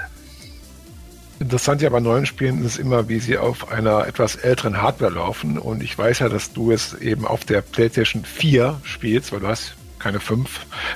Aber wie ist denn die Performance dort? Also es ist immer so eine Sache, ja, äh, die viele wahrscheinlich fragen, läuft es auch auf der PlayStation 4 einwandfrei oder gibt es irgendwelche Einbrüche bei der Framerate? Also wie hast du das Spiel empfunden auf der PS4? Also ich finde, es läuft einfach flüssig, es läuft einfach wunderbar. Also ich würde jetzt keinen Grund sehen, dafür eine Fünfer zu kaufen. Ne? Viele, die jetzt eine Fünfer haben, werden wahrscheinlich sagen, ja, aber das, das ist besser und Grafik und äh, ähm, Auflösung und so weiter und so fort. Aber da ist für mich noch nicht der Sprung da, um mir dafür eine, eine PS5 zu kaufen. Weil das sieht grandios aus auf der 4. Es spielt sich wunderbar auf der 4. Und ähm, also kann ich jeden blind empfehlen, der eine 4 hat, ihr braucht da nicht irgendwie auf eine 5er-Version warten oder äh, euch dafür die 5er kaufen. Holtet euch und zockt eine Runde. Ne? Super geil. Warten müssen sie eh nicht, weil es gibt ja für die 5 auch. Äh, Tino, spielst du das auf der PS5 dann oder auf was? Ich spiele es auch auf der PlayStation 4. Auch auf der 4, okay. Das ist ja das äh, äh, Remake äh, von Resident Evil 4, ähm, das dritte Remake der letzten Jahre. Ich weiß, es gab ja von Resident Evil Zero und von Resident Evil 1 meiner ersten auch vor etlichen Jahren halt diese HD-Versionen, äh, sag ich mal. Aber jetzt speziell hat ja Capcom in den letzten Jahren angefangen, 2020, glaube ich, war es, äh, nee, 2019, wo das Remake zu Resident Evil 2 herauskam und dann vor äh, drei Jahren das Remake zu äh, Resident Evil 3, eben jetzt dann das zum Vierer. Äh, ihr die alle gespielt? Ich schätze, oder besser gesagt, ich denke mal, bei Tino weiß ich es nicht, der hatte gesagt, vier primär.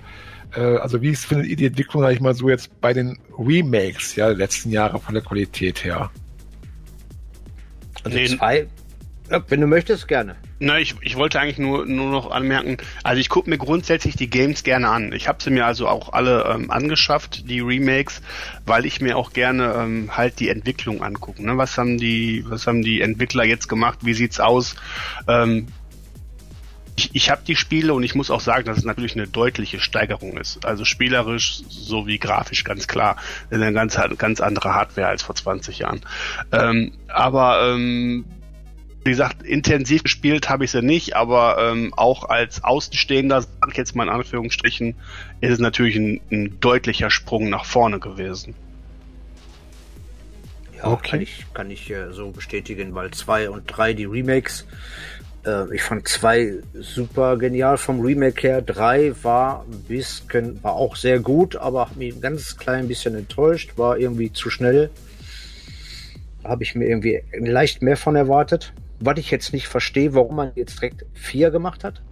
Warum jetzt nicht erstmal Codename Veronika gekommen ist. Da hätte ich mir jetzt auch nochmal ein Remake gewünscht. Habe ich mir auch vor kurzem noch im Play Store gekauft für kleines Geld.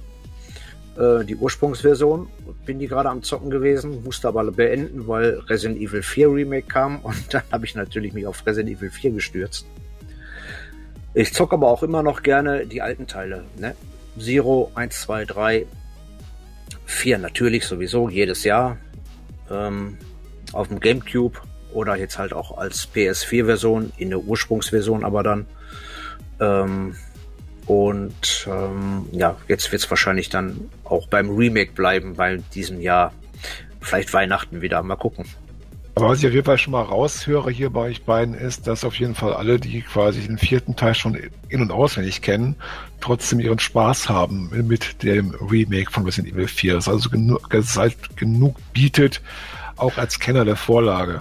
Definitiv, definitiv. Nicht, nicht nur ähm, vom Spielablauf, sondern auch die ganzen Features, die Capcom noch so dazugepackt hat. Ne? Wie der Christian schon, schon sagt, ähm, der Skistand mit den Jetons, du, du kriegst dann für die Jetons, du hast ähm, in dem Vorraum einen, einen kleinen Automaten, wo du deine Jetons direkt, ähm, sag ich mal, verbraten kannst und kriegst dann so ähm, wie diese japanischen Überraschungseier, wo du dann so Kleingeld reinschmeißt und bekommst dann eine Kugel mit einem Schlüsselanhänger.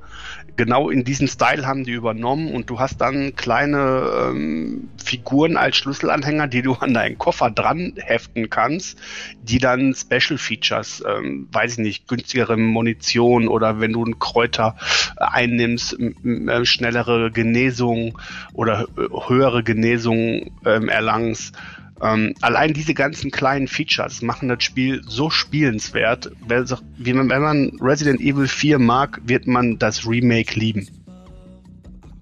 Christian hat es gerade angesprochen, also ein Spiel, was ja, so wie ich es raushöre, in Berichten von vielen quasi jetzt danach als Remake, ich will nicht sagen gefordert, aber gewünscht wird zumindest, wäre in der Tat ja, denke ich, ein Resident Evil Code Veronica, wobei ja auch einige Gerüchte, was heißt Gerüchte, aber Meinungen im Umlauf sind. Einige sagen auch, warum nicht zum Beispiel ein Resident Evil Outbreak oder ein Resident Evil 5. Was wäre jetzt euer Wunsch als nächstes, dass Capcom sich vornimmt als Remake? Du hattest gesagt fünf. Also mein zweiter Lieblings-Resident Evil-Teil ist der fünfte Teil. Ähm, habe ich auch sofort, ich hatte damals die Demo gespielt und war auch sofort schockverliebt. Ähm, war ja auch ein bisschen bisschen anderes Gameplay. Ähm, also fünf würde ich mir wünschen. Fünf wäre ein Traum für mich als Remake. Christian? Ähm, fünf fand ich auch sehr gut. Am Anfang fand ich das gar nicht ganz so gut, weil das irgendwie alles nicht so passte. Das war alles so äh, sonnendurchflutet. Das passte nicht irgendwie. Die, das Düstere hatte so ein bisschen gefehlt ähm, meiner Meinung nach. Aber das hat sich so hinterher gewandelt, da hat man gemerkt, ich glaube, bei 5 war nicht mehr der ursprüngliche Entwickler äh, an Bord, wenn mich jetzt nicht alles täuscht. Du aber der, ähm, wie heißt er nochmal hier, der Shigeru, nee, nicht, na Quatsch, nicht Shigeru, der eine, na, der, jemand auf den Namen nicht, ähm, ja, ich eben auch nicht. Ah, ja, ich guck mal eben, ich finde ihn gleich. Ähm, ja, aber das Spiel hat sich hinterher noch so sehr gewandelt und hat einen so noch gepackt. Ähm, und fand ich einfach auch im Endeffekt sehr, sehr genial. Shinji Mikami, Shinji Mikami meinte ich. Ja, okay. Das also ich, die Namen wüsste ich jetzt nicht auswendig, da müsste ich lügen. Und ähm, ja, dann 6 und 7, also 6 war dann nicht mehr so ganz mein Fall. Also das Spiel ich habe ich glaube ich einmal durchgezockt und dann ist gut. Ja, sieben und acht waren dann wieder andere Geschichten. Habe ich dann zwar auch gezockt, waren auch sehr gut. Habe ich glaube sieben war dann in VR erstmals. Äh, hat mich total geschockt, äh, in VR zu zocken, aber ähm, war da nicht mehr so dieses ursprüngliche Resident Evil. Ne? Dann lieber wieder vier. Aber um auf deine Frage einfach mal zu antworten. Also ich würde mir jetzt ein Remake wirklich vom Dreamcast-Titel wünschen, weil das dann noch der ältere ist. Das ist dann Codename Veronica. Gab es auch für den Gamecube, habe ich auch hier, habe ich auch nochmal gezockt. Ähm, aber da wäre jetzt, glaube ich, ein Remake eher von Nöten, weil 5 immer noch sehr gut aussieht. Ja, auf ähm, PlayStation oder auf der Xbox, je nachdem, wo man es hat. Das sieht immer noch sehr gut aus.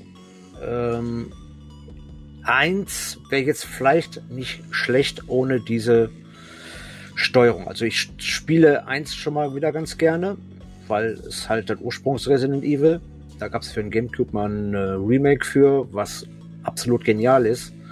Aber ähm, da hast du halt noch diese Standbilder und da ist schon wirklich echt tricky mit der Steuerung. Also wenn das so ein, so ein Resident Evil 4 äh, Niveau jetzt hätte, wäre es vielleicht auch nicht schlecht. Trotz alledem würde ich mir jetzt erstmal Code Veronica wünschen, ja, als Remake. Wobei dann die Frage wäre, ja, was man dann alles ändern müsste, weil durch dann die Spielerfahrung eine ganz andere ist, wenn du dann wirklich die Steuerung so, an die Steuerung so rangehst, sage ich jetzt mal, ja.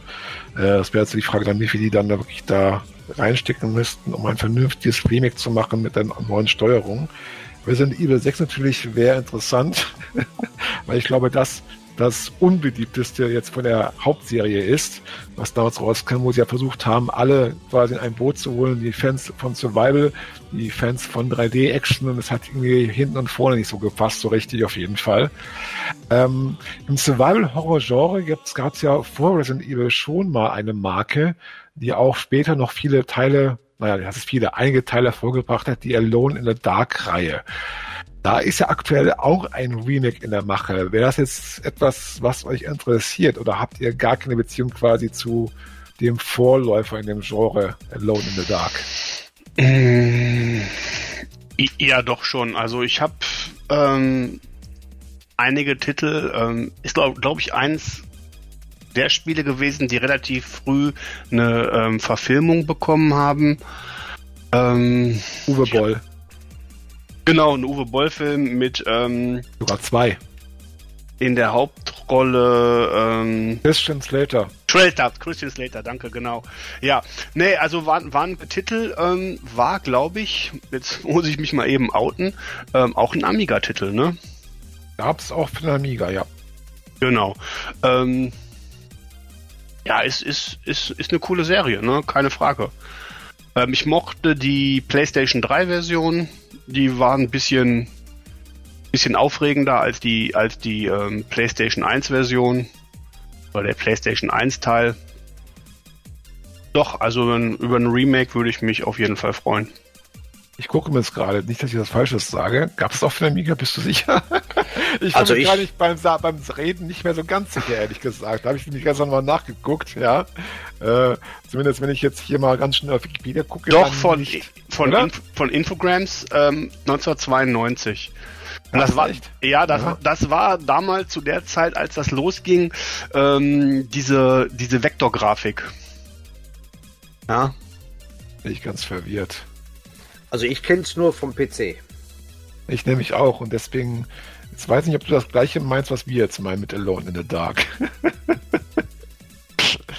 also müssen wir mal evaluieren. Also ich meine, es gab es nicht für Amiga. Ich kann mich jetzt da irren, also äh, nagelt mich da jetzt nicht fest, ja. Ich meine nicht, aber Gott, wer weiß, vielleicht gab es ja doch mal irgendwann eine Fanportierung. Ist ja, das ist ja nicht auszuschließen. aber okay, gut. Ja, ich habe den, hab den, hab den Link mal in unseren ähm, Chat geschoben. Okay. Okay, schauen wir nachher mal rein. Ähm, also wie gesagt, mir ist auch absolut nicht bekannt. Ich kenne es nur äh, auf PC, Alone in the Dark 1, 2, 3. Und ich glaube, bei Alone in the Dark 1 war dann hinter auf CD auch Jack in the Dark nochmal mit bei. Und äh, ich habe die geliebt. Also ich habe die sehr, sehr gerne gezockt, wenn da auch bei Alone in the Dark so ein bisschen komisch gerannt ist. Da habe ich noch so in Erinnerung. Aber war ein sehr cooles Spiel, also davon auch ein Remake. Wovon ich aber auch noch gerne ein Remake hätte, ähm, wäre jetzt zum Beispiel von Dino Wars. Was von Capcom, wo wir gerade bei Capcom und Resident Evil sind. Die haben ja nochmal die Dino Wars-Reihe auf den, auf den Markt gebracht. Ähm, da können sie gerne auch nochmal ein Remake von machen. War, glaube ich, auch sehr beliebt. Ja, Dino Crisis war auch sehr beliebt, in der Tat, ja. Genau, Dino Crisis. Habe ich Dino Wars gesagt?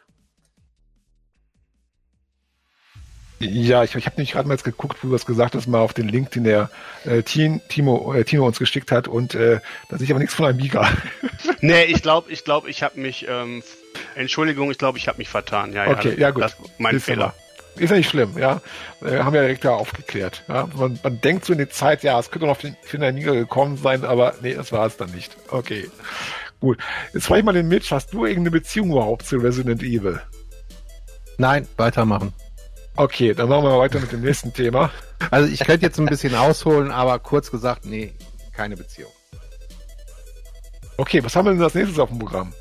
Ähm, dum da da dum da da dum da da dum da da dum da dum dum dum dum dum. Das kommt mir bekannt vor. Das kommt dir bekannt vor, genau. Ähm, Anfang des Jahres äh, bin ich über einen Trailer gestoßen zu einem Spielfilm, der sage und schreibe auf Apple Plus TV erscheinen sollte.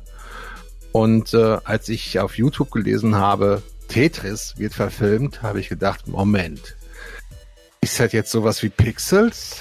Nein, ist es nicht. Ja, genau. Das war ja schon seit mehreren Jahren angekündigt und mh, hm, wer es denkt, bei dem Thema Tetris, ich meine, das Spiel, denke ich mal, ist bekannt. Es ist eines der besten Spiele, die je entwickelt wurden, äh, auf, finde ich, weil es einfach leicht zu lernen ist, ja. Also das hat man nach ein paar Sekunden schon begriffen, wie das geht. Und was es da auf Apple TV Ende März erschienen ist, ist quasi ja eine ein Teil der Geschichte der, der ähm, ja, des Weges von Tetris ähm, in den Westen, ja, weil der Film spielt, also fängt an im Jahr 1988, wo es ja das Spiel schon gab. Und äh, wer jetzt Tetris nicht, äh, also ich denke mal, die meisten werden Tetris kennen. Ich glaube, es gibt keinen, der nicht Tetris kennt. Es ist ja ein Spiel, was von dem russischen Programmierer Alexei Pachitnov, äh, boah, ich spreche bestimmt falsch aus. Kannst du mir mal kurz helfen, Mitch? Es wird von Russen hinter dem eisernen Vorhang entwickelt. Fertig. Mehr müssen die Leute gerade nicht wissen. Du musst oh. nicht immer die Namen hier aussprechen. Das, Entschuldigung, liebe Zuhörer. So, machen wir kurz. Ein Russe hat das ganze Spiel entwickelt.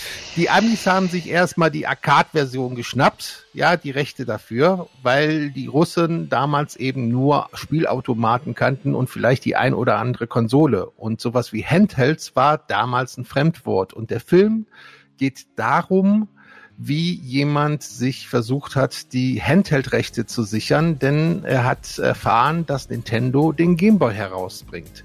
Und das Ganze, äh, darüber gibt's die ein oder andere Doku, ähm, aber verfilmt wurde das Ganze noch nie. Und das ist eine richtig spannende Geschichte geworden. Hier und da etwas übertrieben.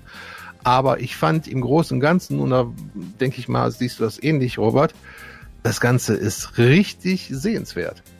Das auf jeden Fall. Also der Film hat mir Spaß gemacht äh, beim Anschauen. Auf, und äh, derjenige übrigens, die Hauptperson ist Hank Rogers, der äh, damals halt ja äh, das Spiel quasi nach Japan brachte.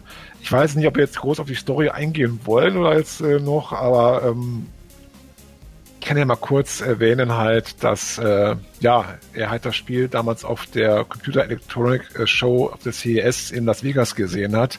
Es wurde mich damals äh, quasi die äh, PC-Version präsentiert von Spectrum Holobyte.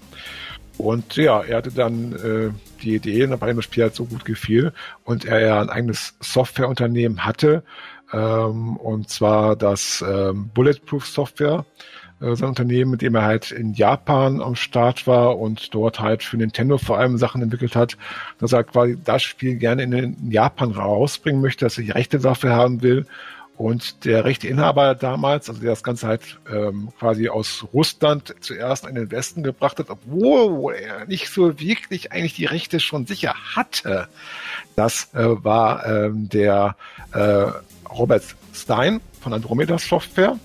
Und äh, ja, der hat dann quasi das weiterverkauft an Microsoft, dass die quasi das äh, Spiel herausbringen können für PC, aber eben auch die Rechte für Konsolen, für die Arcade-Automaten und ja, dem war leider nicht so. Und es wird halt im Film halt erzählt, wie dann letztendlich Hank Rogers, aber auch Robert Stein und äh, Kevin Maxwell, der Sohn von Robert Maxwell, das war damals halt ein ganz großer Medienmongol in Großbritannien. Und dem gehörte halt unter anderem Mirosoft, was er äh, zusammen mit jemand anderen, dessen Namen ich gerade nicht auf dem Spiel habe, gegründet hatte. Und äh, ja, die haben dann versucht quasi die Rechte zu bekommen für Konsole, Handheld Mark, äh, letztendlich dann äh, in der UdSSR damals. Und das wird halt in dem Film sehr spannend erzählt. Natürlich übertrieben, weil halt es gibt so ein paar Figuren, die in der wirklichen Geschichte nicht vorkommen, wie halt ein KGB-Offizier, der halt ähm, ja äh, korrupt ist und gerne da sozusagen auch seine Schärfe ins Trocken bringen will, weil das Ganze spielt ja zu einer Zeit, wo die Sowjetunion, die UdSSR, nur noch zusammenbricht, also der Sozialismus dort und sich das Ganze halt dem Westen gegenüber immer mehr öffnet. Ja. Ja, das Ganze ist natürlich äh, für die Dramaturgie etwas äh, übertrieben hier und da. Äh, da ist eine kleine Verfolgungsjagd drin, die gab es in Wirklichkeit so auch nicht. Ähm, aber das äh, Große und Ganze ist wirklich sehr unterhaltsam und, und, und auch äh, gut inszeniert mit einem coolen Soundtrack unterlegt und, und, und auch, auch wunderbar gefilmt und gespielt, äh, umgesetzt und äh, gibt es eben auf Apple TV Plus zu sehen. Genau, also auf jeden Fall sehenswert, unterhaltsam Und halt nicht nur ein Film jetzt, wo Klötzchen zu sehen sind. So, und dann, mache ich, und dann mache ich direkt die musikalische Einleitung fürs nächste Thema. Dudup, dup, dudup, dup. Ihr seid dran. Ja, it's a me, Sissy. es geht um Super Mario, den Film, und den ähm, habe ich letztens mit der Family im Kino gesehen. Ähm, ja, knallebunter, animierter ähm, Film zu Super Mario und ähm, ja, also kein Stück langweilig. Ich fand ihn sehr brillant. Äh, kurzum, einfach nur von vorne bis hinten Action. Alles ist irgendwie integriert, ob es Mario Kart ist. Alles findet irgendein Film irgendwie seine, seinen, seinen Platz, seine Rolle. Ich fand ihn sehr unterhaltsam. Ich glaube, Tino war auch drinne. Ähm, siehst du das ähnlich oder hast du da irgendwie andere Meinung? Ähm, ich muss ganz ehrlich sagen, meine Erwartungen waren ein bisschen höher. Aber nichtsdestotrotz hast du vollkommen recht, die haben super abgeliefert. Es ist ein wahnsinnig unterhaltsamer Film, der eigentlich vollgepackt ist mit, ja, ich nenne sie mal Easter Eggs. Ja, also man erkennt, wie du sagst, in nahezu jeder Szene irgendwo eine Anlehnung an irgendeinem ähm, aus dem Spiel gegriffenes Szenario, Level, Anspielung in alle Richtungen, die ähm, ins äh, Mario-Universum gehen. Ähm, ja, wahnsinnig cool gemacht. Und bringt ja auch schon inzwischen so einen kleinen Hype, ähnlich wie der ähm, Wednesday Dance Song in, ähm, in Wednesday auf Netflix, ist ja der ähm, Peaches Song. Also der ist ja so präsent momentan, ähm, dass es da dazu schon ein eigenes Musikvideo gibt. Für die, die es nicht wissen, ähm, der Cooper möchte ja gerne die Prinzessin Peach heiraten und hat dafür ähm, ja, einen Song komponiert, den er ihr bringt. Und darum geht's. Der ist echt witzig inszeniert und dargestellt. Und ähm, im Original spricht ähm, Jack Black den Cooper und ähm, er hat auch den Song dazu geschrieben und komponiert. Ähm, der ist ja eh, sag ich mal, so, glaube ich, Musikliebhaber und Musiker, Vollblutmusiker. Alle Filme sind ja irgendwie ähm, musikalisch untermalt oder er spielt irgendwie einen Musiker und ähm, guckt euch den Film an, guckt euch das Musikvideo an zu Peaches. Peaches, Peaches ist wirklich funny gemacht. Ja, also ist besser als der Super Mario Brothers Film von 1993. Ich glaube, da ist nicht schwer, den zu übertreffen, oder? Ich weiß nicht. ich glaube auch nicht immer.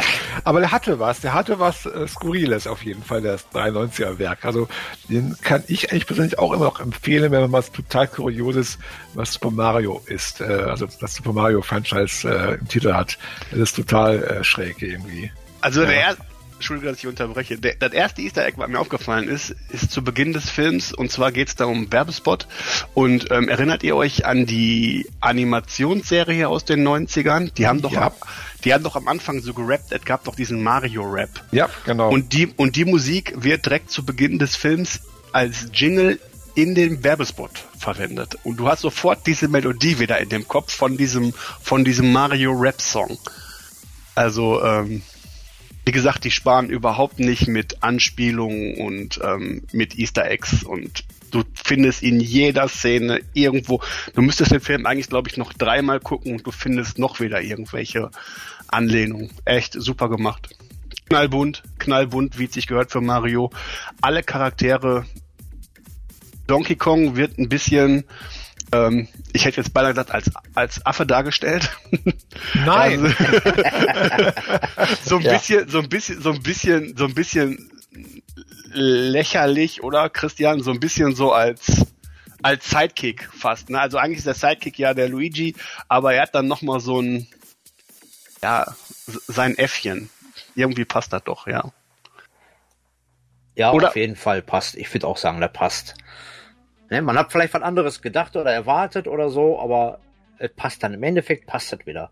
Ja. Und ähm, ja, ich glaube, der ein oder andere Charakter hätte jetzt auch da noch gefehlt, aber ähm, ich sag nur, äh, guckt euch den Film an bis zum Schluss. Das heißt, bis ganz zum Schluss. Bis zur Post-Credit-Szene. Also ich habe den noch nicht gesehen, aber es gibt heutzutage ja bei vielen Sachen eine Post-Credit-Szene. Also ich sind wir durch Marvel geschult worden. ja. Interessant finde ich, ähm, dass die ähm, Zuschauermeinung, und das höre ich ja bei euch jetzt auch raus, ähm, sehr abweicht von der Kritikermeinung. Ja, die Kritiker haben das Ganze jetzt ziemlich zerrissen und äh, die Zuschauer feiern den Film. Ne? Und, und ich höre ja heraus, da sind jede Menge Easter Eggs drin und ich denke mal, die meisten Kritiker haben überhaupt gar keine Ahnung, was sie da ja. sehen. Ja. Und, und äh, äh, dieser Fanservice, der macht wahrscheinlich eine Menge wieder raus und die Keys haben so oder so ihren Spaß. Sie müssen nicht alles verstehen. Ne? Genau. Nee, ich war, ich, ja, was ich so als Kritik mitbekommen hatte, weil ich habe den Film selber noch nicht gesehen, war die Tatsache, dass das halt sehr auf Kinder zugeschnitten ist und bei vielen Animationsfilmen haben ja in der Regel die Erwachsenen auch was zu, äh, also für sich drin, was das die Kinder nicht unbedingt verstehen, aber die Erwachsenen darüber sich dann auch äh, beömmeln, sage ich jetzt mal. Das soll jetzt der Film nicht so haben, aber ja, so ich jetzt aus euch beiden heraushöre, habt ihr euch, also habt ihr auf jeden Fall da euren Spaß gehabt. Ja. Also ja, bin, auf jeden Fall ich bin, bin eh ein Fan von, von Easter Eggs und ähm, mag es dann den Film während des Gucks auch so ein bisschen darauf zu durchsuchen. Und ich würde gerne hier als ähm, Referenz Ralf Reichts nehmen. Hieß der Ralf Reichts? Nee wie hieß der denn nochmal? Chaos im Netz und dann. Das, ja, ja. das Ralf Reitz war der erste, Chaos im Netz war der zweite. Genau, genau, genau. Ja. Ähm, ist ja eigentlich genau wie gerade gesagt, ähm, es ist so ein bisschen so ein Kinderfilm, aber wenn du, sag ich mal, ein bisschen so in der Videospielewelt lebst, erkennst du ja eine hunderttausend Millionen Easter Eggs oder Anspielungen und genauso ist es da auch. Klar, der Mario-Film, der ist so ein bisschen für, für die Kids gemacht, aber wenn du dich ein bisschen mit der, mit der Mario-Universum beschäftigst, dann dann kommst du da als Fan auf deine Kosten. Animationstechnisch sowieso, weil dahinter ist ja das Studio hier, das auch hier äh, ich einfach unverbesserlich 1 bis 3 gemacht hat oder die beiden Minions-Filme. Also wer die Minions kennt, sag ich mal so die kleinen Games gleich. Genau, weiß genau, genau, genau, wie der Stil ist von der Animation her, sage ich jetzt mal. Illumination. Genau. Ich habe jetzt mal eben äh, was gegoogelt in Bezug auf den Super Mario Film und dabei was Lustiges, das heißt lustig, aber entdeckt, das war jetzt eine Nachricht, eine News auf Game Pro. Und zwar, dass ein TV-Sender in Argentinien hat den Film im Fernsehen ausgestrahlt. In voller Länge. Tja. so cool. Ja. Man muss ja einfach nur mal vertrauen, ne? Mit, mit Nintendo legt man sich nicht an. Da wird wohl der argentinische TV-Sender noch sehr viel Spaß bekommen mit Nintendo jetzt. ja, die Rechtsanwälte freuen sich. Demnächst auf Nintendo TV. Ja. Ja, ist ja Aber nicht Nintendo alleine, ist ja auch noch eine Produktionsfirma dahinter. Welches Studio ist das? Wisst ihr das? Aus dem FF? Nee, ne? Von dem, von, vom Mario-Film? Ja, ja. Äh, Illumination. Illumination, ja, okay. Da wird dann äh, sich eher Illumination bei den Argentiniern melden als äh, Nintendo, glaube ich. Weil Nintendo, ähm, glaube ich, auch gut, gut drin ist, aber gut. Also ja. Kinoklasse ist der Film voller Erfolg auf jeden Fall. Die haben auf jeden Fall alles richtig gemacht. Die haben jetzt am Wochenende die eine Milliarde geknackt, habe ich gehört. Boah. Also, ähm, das passt schon, glaube ich. Hast du das eine Million gesagt oder eine Milliarde? Milliarde. Ja, passt. Ja. So, äh, ein bisschen gespoilert haben wir jetzt ja bei Tetris und bei Super Mario schon, aber nicht so dolle. Aber ich denke, mit den beiden letzten Themen, die wir haben, da werden wir richtig spoilern und deswegen an dieser Stelle, falls ihr die dritte Staffel von The Mandalorian sowie und oder die dritte Staffel von äh, Star Trek Picard noch sehen wollt, dann schaut diese erst. Oder das ist der Weg. Oder lasst euch, oder lasst euch von uns spoilern und schaut sie dann und sagt, guck mal, da haben die Köpfe von GRG recht gehabt. So. Fangen wir an mit The Mandalorian, ihr Lieben. Das ähm, ist der Weg. Gut, der Robert hat sich gerade freiwillig gemeldet, dann fangen wir an. ah, okay, gut. Also wir haben die dritte Staffel alle gesehen, wieder acht Episoden. Wobei, ähm, wer jetzt sag ich mal so, die zweite Staffel gesehen hat und dann zur dritten Staffel wechselt, der wird feststellen, irgendwas ist da passiert. Ja, das heißt, also, äh, kleiner Tipp übrigens, wer sich das noch anschauen will und nur die ersten beiden Staffeln geguckt hat, soll sich unbedingt die letzten drei Folgen der Boba Fett Serie, The Book of Boba Fett anschauen. weil da erfährt man letztendlich nämlich, wie halt äh, der kleine grüne Yola alias Grogu und der Mandalorian, der den Jaren wieder zusammenkommen. Ja, weil das ist ja, finde ich, ein bisschen unglücklich gewählt von Disney oder von Star Wars, ähm, dass man quasi hier ja, eine Geschichte quasi in einer anderen Serie weitererzählt, aber Gott, Boba Fett war eh ein Fall für sich, ja, wo dann irgendwie der Hauptcharakter nicht mehr der Hauptcharakter war in der eigenen Serie, aber egal. Auf jeden Fall, äh, ja, Ausgangssituation auf jeden Fall ist jetzt in der neuen Staffel ja gut, äh, dass den Jaren sich quasi wieder reinwaschen muss, weil er hat sein Gesicht gezeigt, was er bei der ja, äh, Mandalorian-Gruppe, zu der er gehört, äh, untersagt ist. Ah, er hat halt sein Gesicht in der Öffentlichkeit gezeigt und deswegen muss er jetzt quasi in den heiligen Quellen von Mandalore äh, baden, ein Bad nehmen. Und viele haben ja schon gedacht, die ganze Staffel wird es daraus bestehen. Wir sehen halt, wie er sich auf den Weg macht nach Mandalore, um da sich reinzuwaschen quasi. Aber nein, denn das äh, erleben wir schon in der zweiten Folge. So viel da ist schon mal angeteasert. Und im Grunde genommen dreht sich die zweite Staffel, äh, die dritte Staffel von der Serie darum, wie äh, die Mandalorianer wieder ihre Heimatwelt Mandalore zurückbekommen. Und äh, ja, ein beliebter Charakter aus der dritten Staffel ist auf jeden Fall für mich halt die Katie Seckhoff, die halt die Bo-Katan spielt. Eine Figur, die jetzt wahrscheinlich ja viele Star Wars-Fans nicht so kennen, sofern sie nicht Clone Wars oder Rabbits geguckt haben. Die Animationsserie bei Dart wurde sie schon eingeführt die Figur und auch da in der US-Version als im Original von der Katie Sackhoff gesprochen. Und jetzt dann, das sieht man sie ja auch, hat man sie ja schon in der ersten Staffel und in der zweiten, nee, erste Staffel und zweite Staffel und zweite, nur zweite Staffel hat man sie ja gesehen ja das erste Mal in der Live-Action-Serie. Und ja, bevor ich jetzt hier weiter rede, was, wer will noch was dazu sagen zu der, zu der Staffel? Also das Ganze äh, ist beim Fandom mit gemischten Gefühlen aufgenommen worden. Ja. Ähm, ich kann das persönlich nicht so ganz nachvollziehen. Also äh, ich bin mit der dritten Staffel, so wie sie jetzt ist, äh, im Großen und Ganzen sehr zufrieden. Es gab eine Folge, die sehr kontrovers diskutiert worden ist. Ähm, oh nein. Die man, äh, die man gestreckt, die man gestreckt hatte auf eine Stunde. Normalerweise ist ja Mandalorian immer so eine halbe Stunde lang. Und da hat man einfach nochmal mittendrin eine halbe Stunde mehr äh, reingepackt, wo man äh, eine ganz andere Story erzählt hat auf Coruscant, die dann aber nachher zum Schluss hin Sinn gemacht hat, weil ansonsten hätte man sie, glaube ich, auch nicht da erzählt. Also insofern hat mich das auch nicht gestört und ähm, wie das Ganze dann nachher alles zum Ende gekommen ist, fand ich soweit in Ordnung. Also äh, ich kann damit sehr gut leben. Ähm, Star Wars ist eben immer noch ein äh, Science-Fiction-Märchen und äh, da kann alles Mögliche passieren. Und das war in Ordnung. Ganz einfach. Also weil es ja die Folge jetzt quasi, wo der Dr. Pershing wieder vorkommt, den man ja auch schon in der ersten Staffel gesehen hat und auch in der zweiten Staffel, der ja quasi für die Überreste des Imperiums quasi ja äh, am Klonen arbeitet, als Klonforscher, ähm, um halt ja letztendlich ja, was ja letztendlich dienen soll, was ja Disney auch vorhat, dann mit den Serien und so uns quasi den Übergang zu schaffen von der Originaltrilogie von George Lucas halt zu der Secret-Trilogie, äh, wo wir ja dann den Imperator zurückbekommen haben. Wir, wir haben ja genau, wir haben ja gesagt, wir, wir spoilern hier.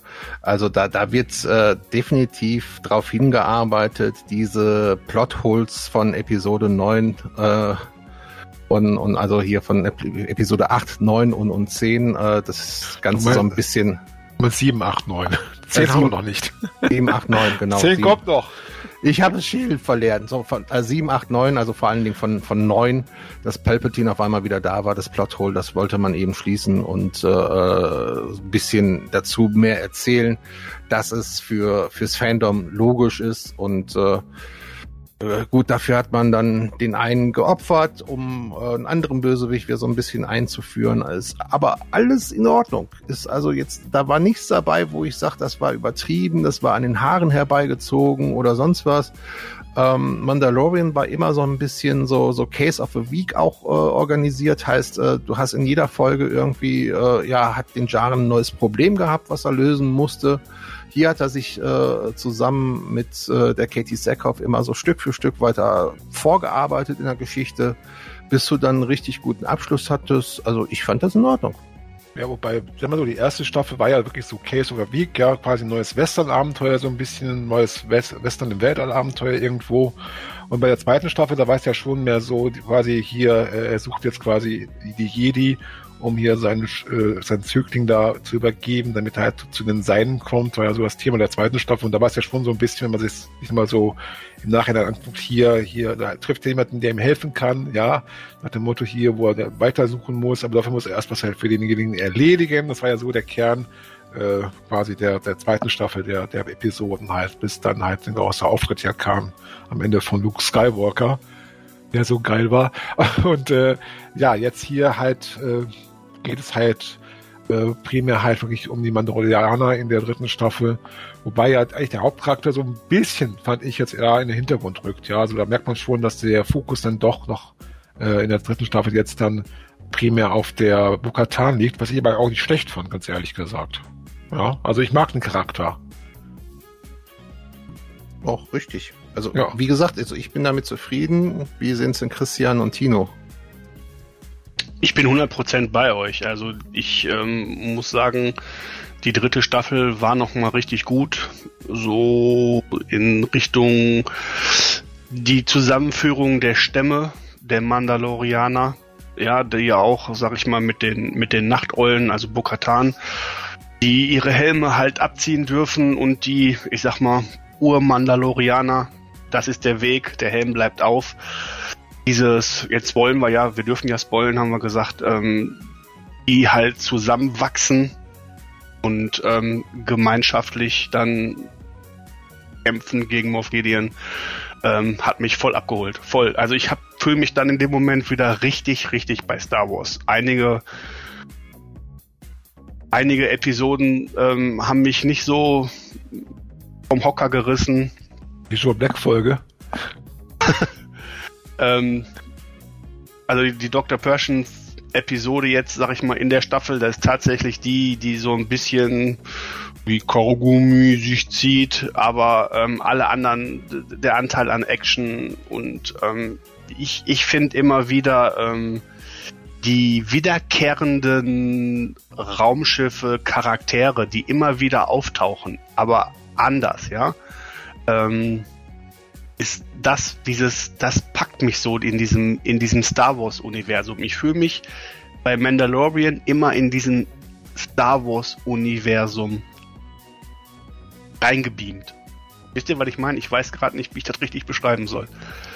Ähm, ja, die Immersion ist einfach da. Ja, genau. Danke, danke, Mitch. Genau das ist es. Ich bin, bin dann richtig, also das holt mich so ab. Ähm, das Ende, die, der Spannungsbogen ist, ist gut. Ist gut gemacht. Keine Frage. Wobei ich ja die eine Folge wirklich am schwächsten fand, war mit Tilly Söldner. Die Folge, äh, die sechste Folge der äh, dritten Staffel. Weil ich da den ganzen Plot da mit der einen da, äh, mit den Droiden da, mhm. ja, war, die fand ich jetzt, ja, hat, fand ich jetzt nicht so, hat nicht so richtig reingepasst irgendwie. Vor allem, wobei, was mich am meisten da gestört hat, also, äh, ja, jetzt mal, mal abgesehen davon, dass jetzt, jetzt hier Joe Black und die eine da, äh, ich glaube, eine bekannte, keine Ahnung, Sängerin oder so, die ist, haben mich nicht so überzeugt. Das hat auch so ein bisschen dann an die eine Szene dann an Alice im Wunderland mich erinnert, hier, wo sie ja so Cricket spielen, irgendwie. Das fand ich dann äh, genauso wie der anderen Folge schon ein bisschen unpassend, aber so da Disney-Folge, ja. wie auch, wie auch äh, Captain Hook und Peter Pan so ein bisschen zitiert. Ich sag nur das Piratenschiff, wo wir das mit dem Lenkrad steuern, wie ein Piratenschiff. ja, okay, ist halt Fantasy, Disney, Science Fiction, passt dann vielleicht irgendwie wieder.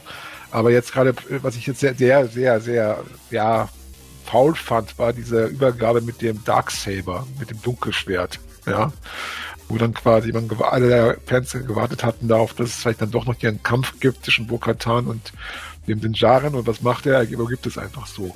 Weil er hat es ja schon ihm abgenommen, eigentlich in der Folge 2 ja, der dritten Staffel, ja, im Grunde genommen. Aber es wurde halt da nicht erwähnt und erst dann, quasi zum Schluss, äh, machen die dann quasi diesen Kniff dann in der Handlung letztendlich. Das fand ich ein bisschen, äh, ja, hatte ich mir ein bisschen mehr erwartet, ganz ehrlich gesagt. Der war aber auch ein bisschen der Story geschuldet, oder? Sonst hätte die Sache ja wieder eskalieren müssen.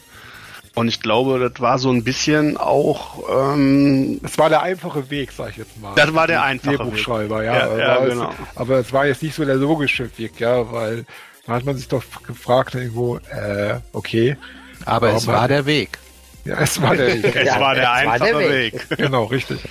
Was mich wirklich überrascht hat, war so ein bisschen jetzt das Ende, weil ich frage mich jetzt gerade wirklich, kommt da noch was? Weil man hört ja immer, angeblich haben die ja schon die Drehbücher für die vierte Staffel geschrieben und äh, es ist ja auch geplant, dass ja hier der Dave Filoni, einer der beiden quasi ja Macher hier von dem Mandalorian, äh, dann noch einen Kinofilm drehen wird, der dann auch quasi so die ganzen, das, das Mandoverse, wie man es auch jetzt so nennt, sage ich jetzt mal, mit äh, Ahsoka, der Serie, die jetzt kommt, oder auch jetzt hier äh, mit äh, Mandalorian quasi zum Abschluss bringen soll, zum Beispiel. Ja. Da, ganz ehrlich, darüber mache ich mir keine Gedanken mehr, nachdem Disney jetzt schon ein paar Mal irgendwelche Filme, Serien oder sonst was angekündigt oder auch angeteasert hat. Und dann und dann, und dann haben sie sich intern wieder überlegt, ah nee, machen wir doch nicht. Und, und, und äh, wenn da was kommt, wenn die äh, soweit sind, dass sie in, in der Postproduktion sind, dann fange ich an, mich auf irgendwelche neuen Produktionen zu freuen. Aber vorher macht das, glaube ich, bei Disney aktuell keinen Sinn. Und äh, naja, über, über Catherine Kennedy brauchen wir jetzt gar nicht reden. das lasse ich lieber sein. Freust du dich denn auf Ahsoka, die neueste Serie, die im August kommt? Ähm, ja.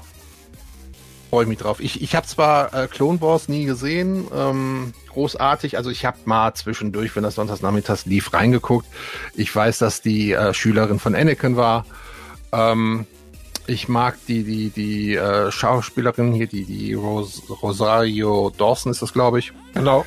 Ähm, aber ähm, äh, ich habe jetzt nicht so, äh, so eine Verbindung zu dem Charakter. Ähm, Finde sie aber cool und fand sie auch in, in der, was glaube ich, zweite Staffel Mandalorian, war es ziemlich zu Anfang, ne? wo sie dann auch den Namen von mhm. Grogu mhm. äh, ja, ja. Äh, outgeschautet hat. Und ähm, ja, ähm, bin ich mal gespannt. Das ist einfach. Da, da, soll, da soll ja auch hier, da sollen ja auch einige äh, weitere Charaktere aus äh, den, den, der Animationsserie aus Clone Wars ähm, und so weiter dazukommen. Aus Rebels. Rebels. Ja, aus der, aus der letzten äh, Animationsserie, also nein, nicht die letzte Animationsserie, ja. aber mit jetzt einmal so die Nachfolgeserie, die ja nach Clone Wars kam, Rebels. Ja. Und der Trailer, der hat ja schon quasi Szenen gezeigt aus dem Ende von Rebels, ja, die da quasi, äh, ja, die da dann da zu sehen sind, quasi dann das erste Mal in Live-Action. Und natürlich, was viele Fans erwarten und ich auch, muss ich sagen, weil äh, was ja Rebels zurückgebracht hat aus dem eigentlich nicht mehr äh, kan kanonischen äh, Star Wars Universum ist ja groß Admiral Thrawn, der hier Anfang der 90er Jahre hier von Timothy Zahn eingeführt wurde, quasi in seiner ja inoffiziellen eigentlichen äh, Nachfolgetrilogie für viele Fans zu der Originaltrilogie von George Lucas, also der im Grunde genommen quasi in Buchform die Episoden 7, 8 und 9 geschrieben hat, obwohl es halt nicht offiziell 7, 8 und 9 war was allerdings besser gewesen wäre als das, was wir bekommen haben. Nur mal so gesagt. Aber da hat halt diesen Großadmiral eingeführt und der wurde dann wirklich ja durch Rebels erstmal dann wirklich dann in das aktuelle Star Wars Universum gebracht und da bin ich mal echt gespannt, weil auch jetzt äh, ist es auch hier wieder so, wie wir schon bei Bo-Katan, dass der äh, Schauspieler hier, ich glaube der Bruder von Mike, oh, wie heißt der mal, der eine da, Madison, ich weiß es gerade den Namen nicht, egal, der ihn schon in Rebels gesprochen hat, wird ihn jetzt auch in Live-Action dann spielen. Da bin ich mal sehr gespannt drauf. Ja. Und naja, was Star Wars an Serien angeht, äh, seit Obi-Wan und The Book of Boba Fett kann es allerdings nur besser werden. Ja. Ich meine, Obi-Wan, ja, die Szene mit dem Mantel, ja, und Lea darunter, äh, oder die Schranke, ja, also, äh, ja, das waren Schmerzen. Die habe ich immer noch. Ah. Ja, da wurde das Publikum ein bisschen für blöd verkauft. Oder man wusste einfach nicht, wie man äh, die Vorgaben aus dem Drehbuch, die im Drehbuch vielleicht ganz gut geklungen haben, wie man die umsetzen sollte. Vor allem, wo sie bei Obi-Wan auch noch Reis geklaut haben von Clone Wars, weil, nee, nicht von Clone Wars, von Rebels, weil der, äh, auch hier Spoiler, der Lichtschwertkampf zwischen Obi-Wan und Darth Vader, der letzte, wo ihm ja er quasi die Maske aufschlägt oder ein Teil abschlägt, ja. Das haben sie frech äh, aus dem Kampf von Ahsoka mit Anakin Skywalker als Darth Vader geklaut als Rebels. Da gibt es nämlich auch dann eine, glaub, äh, eine Folge oder eine Doppelfolge, wo das eben die beiden auch das erste Mal aufeinandertreffen, also Schülerin und Meister, und sie erst da erkennt, dass unter Darth Vaders Maske halt ihr ehemaliger Lehrmeister Anakin Skywalker ist. Ja. Also, da, naja, okay. Ich, ich, ich weiß nicht, wie fandet ihr eigentlich äh, hier äh, also ich, ich mag, mochte ja Endor. Ja, ich glaube, viele ja nicht Star Wars-Fans. Ich mochte Endor sehr. Auch wenn ich schade fand, dass Disney das nicht in Dreiergruppen veröffentlicht hat, was besser gewesen wäre, glaube ich. Also immer drei Folgen. Ja, und was äh, für mich zumindest äh, das Imperium das erste Mal seit langem wirklich als Bedrohung dargestellt hat und nicht so als Lachnummer. Mit starken Charakteren übrigens, fand ich. Ja, ich fand jetzt Endor zum Beispiel sehr schwach eigentlich. Also war, ich bin sehr oft äh, beim Gucken einfach eingepennt. Hab dann zurückgemacht, bin dann wieder eingepennt, hab dann wieder zurückgemacht, bin wieder eingepennt und äh, fand ich sehr, sehr schwach. Ähm, was sich aber gegen Ende der Serie dann für mich wieder gewandelt hatte. Das hat dann auf einmal wieder ein bisschen Fahrt aufgenommen. Dann wurde es auch interessant. Dann fand es auch gut. Aber äh, bei all den Serien, für mich steht immer noch Mandalorian ganz klar ähm, an Nummer eins. Die, die aktuelle Staffel ähm, fand ich auch sehr gut. Hat aber auch ein paar Folgen, wo ich sage, äh, ja, hätte man sich jetzt auch schenken können. Ähm, dann gucke ich lieber wieder äh, Mandalorian Staffel 1 und Staffel 2. Ähm, die fand ich immer noch am besten. Auch, dass immer wieder alte Charaktere aufgetaucht sind, die man so in den Hauptfilmen immer so am Rande mal erwähnt hatte. Ich warte immer noch auf irgendwelche anderen Kopfgeldjäger, die mal äh, da auftauchen. Nicht nur äh, der ähm, Attentäter-Druide, der damals da stand, der war ja IG-88. Da hätte ich jetzt gerne nochmal die anderen gesehen, Bosk oder äh, Firlom oder Forlom oder wie auch immer ausgesprochen wird, Zukus und so. Die hätte ich jetzt ganz gerne nochmal irgendwie in Mandalorian gesehen. Und ich vermisse Cara Dune äh, leider in The Mandalorian, die ähm, ja. gespielt von Gina Carano. Die wirst du nicht mehr ähm, sehen. Ich weiß, aber die fand ich sehr, sehr gut in den ersten zwei Staffeln. Leider ist sie jetzt nicht mehr dabei hat ja auch alles seine Gründe, ist ja auch alles schön und gut, aber trotzdem fand ich die sehr gut und die vermisse ich halt sehr. Ja, dadurch ist ja dann auch das Rangers-Projekt irgendwie gestorben anscheinend, was es da mal gab. Also diese Ablegeserie, die da auch kommen sollte. Ja, jetzt, muss, jetzt müssen wir halt einfach mal abwarten, was Ahsoka uns bietet. Ich gehe da ohne irgendwelche Freude oder Angst irgendwie dran. Ich lasse das einfach auf mich zukommen, weil hat Mitch schon gesagt, also das macht keinen Sinn, sich da einen Kopf zu machen. Einfach auf sich zukommen lassen. Die machen manchmal so viel richtig und da machen die leider manchmal so viel falsch und du dir am Kopf packst und fragst mal, warum? Warum macht man das jetzt so? Ich verstehe es nicht. Ich möchte mal gerne von, da, äh, von deren Seite mal erklärt haben, warum habt ihr das und das, warum habt ihr das so gemacht? Das erklärt uns das mal. Ich bin da völlig ratlos manchmal. Naja, egal. Trotz alledem äh, immer guckenswert, weil man äh, ist ja gerne im Star Wars-Universum irgendwie unterwegs und äh, ich finde das immer faszinierend. Mir reicht schon, wenn ich mal einen X-Wing vorbeifliegen sehe, dann habe ich schon Spaß. Also im Fernsehen, nicht zu Hause. Obwohl, da wird's mich auch freuen, davon ab. Mhm. Zu äh, Andor kurz gesagt, ähm, ich fand es von der Story her sehr gut.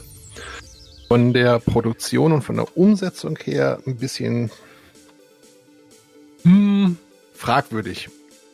Also zum einen das äh, Production Design, ähm, dieses, diese ähm, Kolonie da oder die, diese Siedlung da äh, im, im, im Klinker-Stil gehalten, ne, im, mit diesen komischen Ziegeln. Ähm, sah ein bisschen komisch aus, wenn man sah an, an Star Wars denkt. Man kann sich aber auch damit anfreunden und sagt, okay, das ist dann eben auf einem Planeten, auf einem Kontinent so. Ähm, die Erzählweise ist ähm, mir ein bisschen zu langsam gewesen. Dafür hast du dann aber hier und da wieder auch grandiose, ähm, grandiose ähm, Momente gehabt. Also äh, Andy Sarkis als äh, ähm, der Schichtleiter, der mitgefangene Schichtleiter im, im äh, ja, in einem der dümpfsten äh, Gefängnisse äh, der Galaxis, aber trotz alledem äh, war grandios. Also der, der Mann hat da äh, in, in den Folgen, wo er mitgespielt hat, der hat da alles für mich rausgerissen. Fand ich richtig, richtig geil. Weiß nicht, wie es bei euch da war. Ja, stimme ich dir zu. Wie gesagt, also der hatte gute Anleihen. Ähm, ich fand's wie gesagt, die ersten Folgen sehr lahm und war sehr, sehr enttäuscht, wo ich sagte, äh, hier passiert irgendwie so gar nicht wirklich viel. Aber ähm, ja, eben der angesprochene Schichtleiter mega. Mhm. Äh, auch die ganze Story, die sich dann hinterher entwickelt hat und wie das alles äh, vorangegangen ist, dann wurde es auf einmal immer interessanter hätte ich mir nur gerne von Anfang schon äh, von Anfang an schon gewünscht. Die ersten Sachen, die haben sich meiner Meinung nach sehr, sehr gezogen. Man hat immer auf irgendwas gewartet und dann kam auf einmal der Abspann. Man hätte man nicht schon geschlafen hat. Man hätte äh, zwei Folgen weniger machen können und dafür das ein bisschen äh, komprimieren. Ne, genauso wie man äh, bei Obi-Wan die Story hätte besser schreiben können und dafür dann zwei Folgen mehr. also, ja, zum bei, Beispiel. Bei, ne, da wegnehmen und bei Obi-Wan zwei Folgen mehr und dafür das dann von der Qualität alles so auf gleicher Ebene halten. So, The Mandalorian war aber auch nicht äh, die einzige dritte Staffel äh, von einer ziemlich bekannten Serie, nämlich auch Star Trek Picard hatte die dritte Staffel jetzt und sogar war es die letzte Staffel von Star Trek Picard. Aber bevor wir darauf jetzt zu sprechen kommen, werden wir jetzt erstmal den Tino verabschieden der jetzt langsam uns verlassen muss. Tino, war schön, dass du dabei warst, uns auch von der Arc berichtet hast und wir sehen uns am Samstag. Ähm, ja, bis dahin, machet gut, ne? Vielen Dank, dass ich heute dabei sein durfte. Hat mir viel Spaß gemacht, mit euch zu plaudern. Und auch ich freue mich, wenn wir uns dann am Samstag alle sehen und die Arc zelebrieren. Und vielleicht berichten wir dann im Anschluss nochmal, wie es gewesen ist. In dem Alles Sinne, ich wünsche euch noch viel Spaß. Bis bald. Danke. Jo, tschüss. Jo, ciao, Tino. Und da sind wir jetzt nur noch zu dritt unterwegs. Äh, wobei beim letzten Thema, glaube ich, äh, wird Sissi nicht ganz so viel dazu beizutragen haben, weil du hast Star Trek Picard die dritte Staffel nicht gesehen. Robert, du hast sie gesehen und ich habe sie gesehen. Und ähm, ich muss erstmal, ich glaube, ich, ich fasse mal ganz kurz zusammen. Ähm, nachdem die ersten beiden Staffeln von Star Trek Picard so mäßig waren und auch nicht so ganz gut angekommen sind bei den Fans, ähm, gab es dann eine Ankündigung im letzten Jahr, dass man für die dritte Staffel den alten Cast wieder zurückholen wird. Das heißt also die äh, Besatzung der Users Enterprise, der Next Generation, ähm, wurde angekündigt. Und wir haben zehn Folgen Star Trek PK Staffel 3 gekriegt, wo so nach und nach mit jeder Folge immer mal wieder einer mehr dazugekommen ist. Ähm, ich will jetzt gar nicht so viel über die Story erzählen. Ähm, oder, oder wollen wir spoilern? Bisschen spoilern. Also Bis, doch, spoilern können wir schon ein bisschen. Also bisschen spoilern können wir doch schon. Okay. Es geht in der ersten Folge damit los, dass äh, wir Dr. Quascher nach Jahren wiedersehen, die auf einem kleinen Schiff unterwegs ist und gegen irgendwelche nicht weiter definierten Außerirdischen kämpft, die ihr Schiff gerade borden möchten.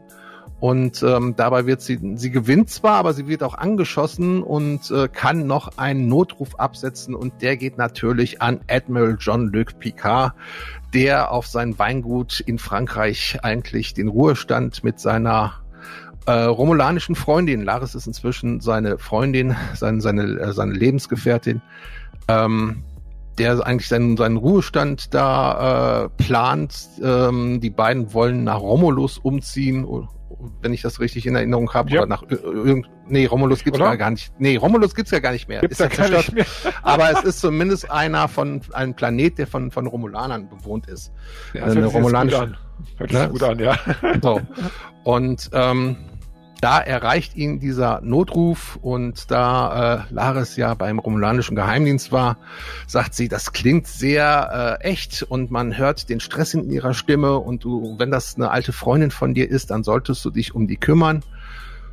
Und er trifft sich äh, in der Bar von Geinen im äh, 10 vorne mit William Riker, Captain Riker inzwischen ja und äh, der sagt, ja, wird mir ganz gut tun, wenn ich mal eine Weile von zu Hause weg bin. Da ist gerade dicke Luft mit Diana und äh, ich äh, begleite sie. Wir fliegen jetzt mal äh, ins Raumdock. Da ist äh, mein altes Schiff, was inzwischen Refit gekriegt hat. Die Titan ist jetzt eine Neon Constitution Class, also ähm, sieht so ein bisschen aus wie wie äh, ja eine überarbeitete Version der Enterprise äh, A und ja, A kann man sagen. Und da den, den, den Refit davor. Aber und Live-Action ist jetzt doch gar nicht vor, das Raumschiff. Das kennen wir ja nur aus den Romanen und aus den äh, Hörbüchern, oder? Ja, und aus äh, Lower Decks. Ja, genau. Okay, ja. stimmt da. Aber jetzt da hat man, da hat man nicht. die alte Titan gesehen, aber in Live-Action noch nicht. Und ähm, dann gehen sie an Bord der Titan und die erste positive Überraschung ist, Erster Offizier der Titan ist Seven of Nine und äh, merkwürdigerweise ist der Captain, Captain Shaw, Liam Shaw, äh, auch selten zu sehen zu Anfang. Ähm, und ähm, die beiden wollen irgendwie versuchen, den Captain zu überreden, ähm, an den Rand des Föderationsraums zu fliegen, denn dort ist das Schiff von Beverly Crusher. Äh, und ähm, vielleicht dann noch so, so, so ein weiterer Hint. Ähm, irgendwie schaffen sie es auch. Also sie kommen mit, mit Liam Sean, der der Captain ist, ist so, so eine Nummer für sich, ist also fängt als ziemlicher Arschlochcharakter an und entwickelt sich dann im Laufe der Staffel aber ziemlich positiv.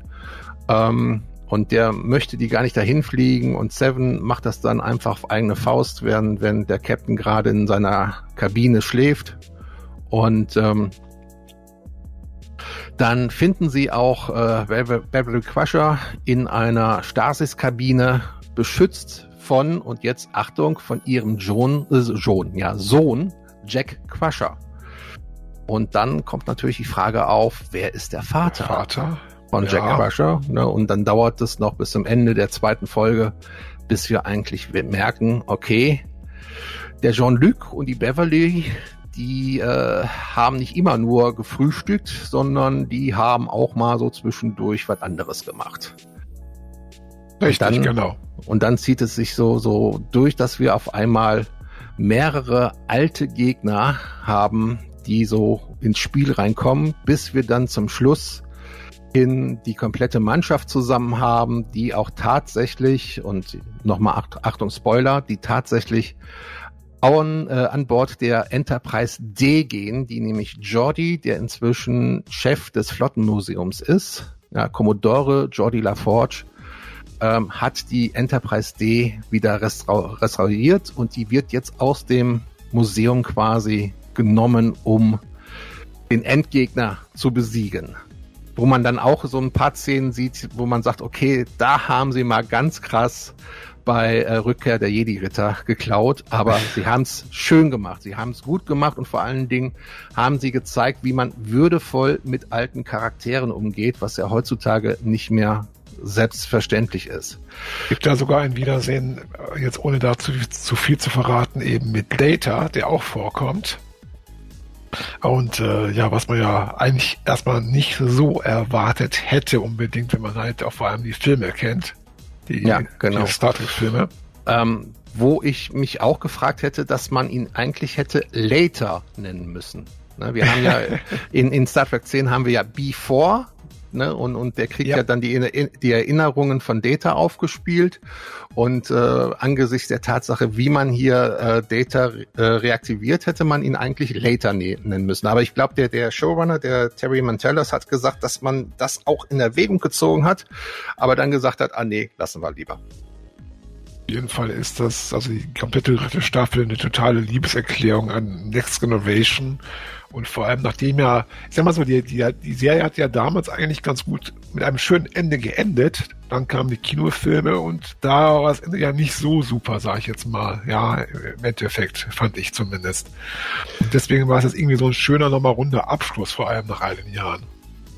Richtig. Also äh, Star Trek Nemesis fand ich furchtbar als der damals in die Kinos kam, als ich den das erste Mal gesehen habe, als ich, auch als ich den das zweite und dritte Mal gesehen habe, fand ich den noch furchtbar. Inzwischen konnte ich mich ein bisschen mit dem Film anfreunden, aber er ist natürlich kein würdevoller, guter Abschluss für ähm, diese Mannschaft, die uns über Jahre ans Herz gewachsen ist. Ähm, und diesen Abschluss, den haben wir jetzt im Prinzip gekriegt.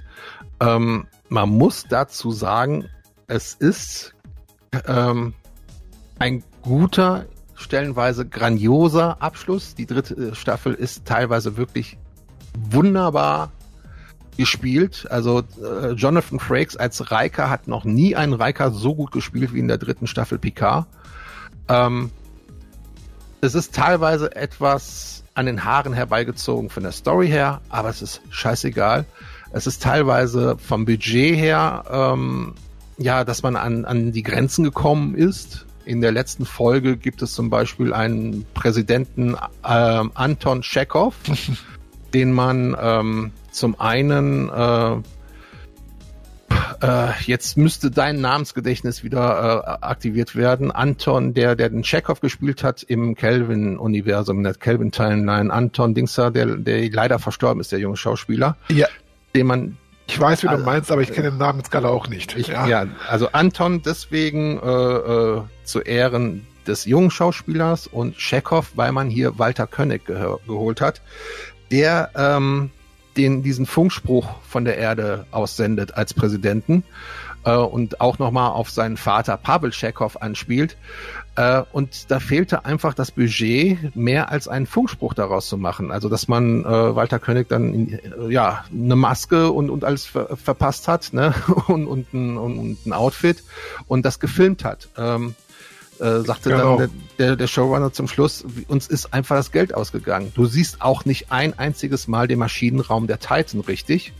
Ähm, es, es gab einfach einige Sets, die nicht zur Verfügung standen, weil das Geld nicht da war, ähm, weil man zum Beispiel auch dann die Brücke der Enterprise D lieber eins zu eins nachgebaut hat. Innerhalb von, von sechs Monaten hat man das Set komplett neu gebaut für zwei Tage Dreh. Das muss man sich mal auf der Zunge zergehen lassen. Das ist schon ähm, was. Aber das, das war es eben wert. Und da ist auch, auch ein CGI-Shot dabei, ähm, wie wir so über, über die Enterprise hinwegfliegen. Ähm, da, also, ja, da kriegt jeder richtige Star Trek-Fan natürlich äh, einen feuchten Schlüpper. das ist einfach so. Ähm, wie gesagt, die ist nicht perfekt, die Staffel, aber es ist wie ein elfter Kinofilm, ein, ein, ein fünfter Film der TNG-Crew ähm, mit einem wunderbaren Abschluss für das Schiff, für ähm, die Crew, für die einzelnen Charaktere wo wir jetzt auch wissen, was ist aus dem und dem geworden und, und wie ist die, die Entwicklung und so weiter. Und es ist ähm, die Fundamentlegung für eine mögliche neue Serie namens Star Trek Legacy, die momentan im Raum steht, mit einer Captain Seven of Nine. Richtig, was ich sehr gern sehen würde. Ja. Übrigens den, den Namen ganz kurz noch, äh, Anton Jelzin. Genau, war, war der, den, den sie da, der quasi der, der, der, ja, der, der geehrt haben. Und äh, ja, also in der Tat, Captain Seven of Nine, das wäre schon geil. Das wird so angeteasert und ja noch ein alter Bekannter, der eigentlich in der zweiten Staffel groß äh, auf, also rauskommen sollte nochmal von Picard, aber der dann auch so ein bisschen enttäuscht hat in der, also was das Drehbuch angeht, war ja dann auch noch so in der Post-Credit-Szene zu sehen, der Serie. Ich weiß nicht, ob wir den Namen sagen sollen, wer da ange angeteasert wurde, ob wir das erstmal so offen lassen wollen. Nee, das ist, den Namen sagen wir nicht, aber es ist nur ein Buchstabe. Okay. genau. Und es gab wirklich auch viele Bekannte, ja, wirklich, die man nach Jahren wieder ähm, ja, gesehen hat. Also Schauspieler, die ihre Figuren nach Jahrzehnten wieder gespielt haben, sei es jetzt zum Beispiel ja die Michelle Forbes, die ja da wieder auch vorkam als Rolaren zum Beispiel, ja. Ja. Oder sogar ja äh, im Staffelfinale hier eine, äh, ja, dieses Mal dann als Admiral Elizabeth Shelby, die man, die ich jetzt gleich zuerst erkannt habe, wirklich, aber da hast du mich ja dann aufmerksam darauf gemacht, die man ja noch kannte hier aus der letzten Folge der dritten Staffel. Hier, äh, wo halt, ähm, ja, The Best of Both Worlds. Genau. Ja. Ähm, die ja da, äh, Lieutenant Commander war sie dann noch, Shelby. Ähm, genau. Ja, das, das äh, ähm, ist der Moment, wo die Enterprise F kurz zu sehen ist. Ähm, die ja äh, jetzt auch zum Kanon gehört. Das finde find ich auch sehr, sehr geil, dass sie das gemacht haben. Dass sie ein Schiff, was eigentlich aus Star Trek Online kommt, was auch von einem Fan designt worden ist. Da gab es bei Star Trek Online damals so, so, so eine Art Preisausschreiben und da hat dann äh, das Design von, von einem Fan gewonnen und dann ist auf diese Art und Weise die Odyssey-Klasse ins Spiel reingekommen und ist dann zur Enterprise F geworden. Und das haben sie jetzt tatsächlich auch im normalen Universum in Live-Action umgesetzt. Und dann, dann kommt da auch die Durchsage, jetzt kommt die Enterprise F mit Admiral Shelby und ich höre den Namen und denk Moment. Und dann sehe ich die da auf dem Screen und sag mir, nee, wie geil, dass sie die wieder geholt haben. Und, und das ist natürlich ein Fanservice par excellence. Das ist natürlich super. Alleine auch, dass man diesmal hingegangen ist und ähm, sehr, sehr viele Sachen, die die ersten beiden Staffeln falsch gemacht haben, ähm, über Bord geworfen hat. Das geht schon damit los, ähm, dass äh, der Soundtrack ein ganz anderer ist als in den ersten beiden Staffeln. Die Musik ist von vorne bis hinten sehr inspiriert von den äh, Themen, die Jerry Goldsmith und äh, James Horner geschrieben haben. Jetzt muss ich auch mal hier Name-Dropping betreiben. Also die, die, diese klassischen Film-Themen, äh, äh, die du immer wieder gehört hast. Ähm, die kommen immer wieder drin vor, sind teilweise auch modernisiert drin, mit so ein bisschen, wie es heute ist, epischen äh, Drums und dann äh, kommen auch mal die Bläser mehr nach vorne. Also richtig geil gemacht. Zum Schluss hast du dann äh, einen Abspann anstatt einem Vorspann. Ähm, der besteht aus der Musik von First Contact, die dann übergeht in das eigentliche Movie-Theme, was ja auch die Titelmelodie eben von TNG war. Ähm, und das, das ist grandios gemacht einfach. Das ist von, von der Umsetzung her, du merkst, der Showrunner ist neuer, ist ein anderer. Ne? Terry Metellis ähm, war schon bei der zweiten Staffel mit an Bord, ist ja eigentlich äh, schon damals bei, bei Star Trek Voyager dabei gewesen. Ähm, und man hat den jetzt eben von ähm, 12 Monkeys von der Serie geholt. Ähm, hat gesagt, okay, äh, hier ist deine Chance, mach die dritte Staffel Picard. Äh, und, und du merkst auch wirklich, dass äh, Alex Kurtzman, der ja bis jetzt äh, immer noch die Fäden dort in der Hand hält, immer mehr in den Hintergrund gerät. Ähm, meiner Meinung nach genau richtig, weil der Mann überhaupt mhm. keine Ahnung von Star Trek hat. Und äh, ähm, ja. es gibt jetzt inzwischen auch schon die ersten Petitionen, ne, dass Terry Mantellis bitte in Zukunft sämtliche Serien als Showrunner macht. Was, denke ich mal, nicht das Verkehrteste wäre im Endeffekt, wenn man das mal ja. so die Qualität sieht. Ja. Ja, so als, als Fazit meiner, meinerseits, und dann kann es du gerne nochmal dein Fazit äh, äh, ziehen, denn das interessiert mich auch sehr. Wie gesagt, es ist nicht komplett perfekt, alleine auch, weil man merkt, denen ist das Budget ausgegangen. Es ist immer noch eine Fernsehserie mit zehn Folgen. Und äh, ich denke mal, Sir Patrick wird da auch den ein oder anderen Dollar mehr verdient haben, als man vielleicht so ihm zugestehen möchte. Aber trotz alledem ein grandioser und ehrenvoller Abtritt der alten Crew. Sehr schön, kann ich jedem nur empfehlen, kann ich Sissi wirklich nur empfehlen. Guck dir das an. Du kriegst ein, ähm, ja, jede Folge geht so zwischen 45 und 50 Minuten. Also sagen wir Pi mal Daumen, du kriegst so einen neun Stunden Film wirklich einen letzten Film mit der alten Crew, der neun Stunden geht. Du musst auch wirklich nicht die ersten beiden Staffeln vorher gesehen haben, um alles zu verstehen. Da gibt es so ein paar Anspielungen, ein paar Charaktere, aber im Großen und Ganzen haben sie das alles beiseite gelegt und haben da eine schöne Sache rausgebracht, wo man wirklich auch sich sagt, so muss man mit Legacy-Charakteren umgehen. Und jetzt da du. Kann, da kann ich nur dir zustimmen. Also die dritte Staffel ist es äh, die beste, finde ich ebenso von der Picard-Serie. Äh, alleine schon, dass sie den Vorspann drastisch gekürzt haben. Ja, der war ja ziemlich lang, also irgendwie elend lang bei der, bei den ersten beiden Staffeln immer hier. Ähm, aber aber also die Qualität der, der Story, auch wenn sie halt da oder die eine oder andere Schwäche hat, ja, und dass, ich, dass der eine oder andere, den man immer gerne gesehen hätte, ja, nicht vorkommen konnte, einfach auch weil das Budget dafür nicht da war. Ich habe irgendwo gelesen, dass auch mal geplant war, dass hier äh, Captain Janeway vorkommt, dann als Admiral Janeway zum Beispiel, hier die Schauspielerin, halt Witzel ja auch im Zuge hier mit äh, Seven of Nine, aber das ging einfach dann äh, von den Kosten her nicht und so von dem, von dem Aufwand her.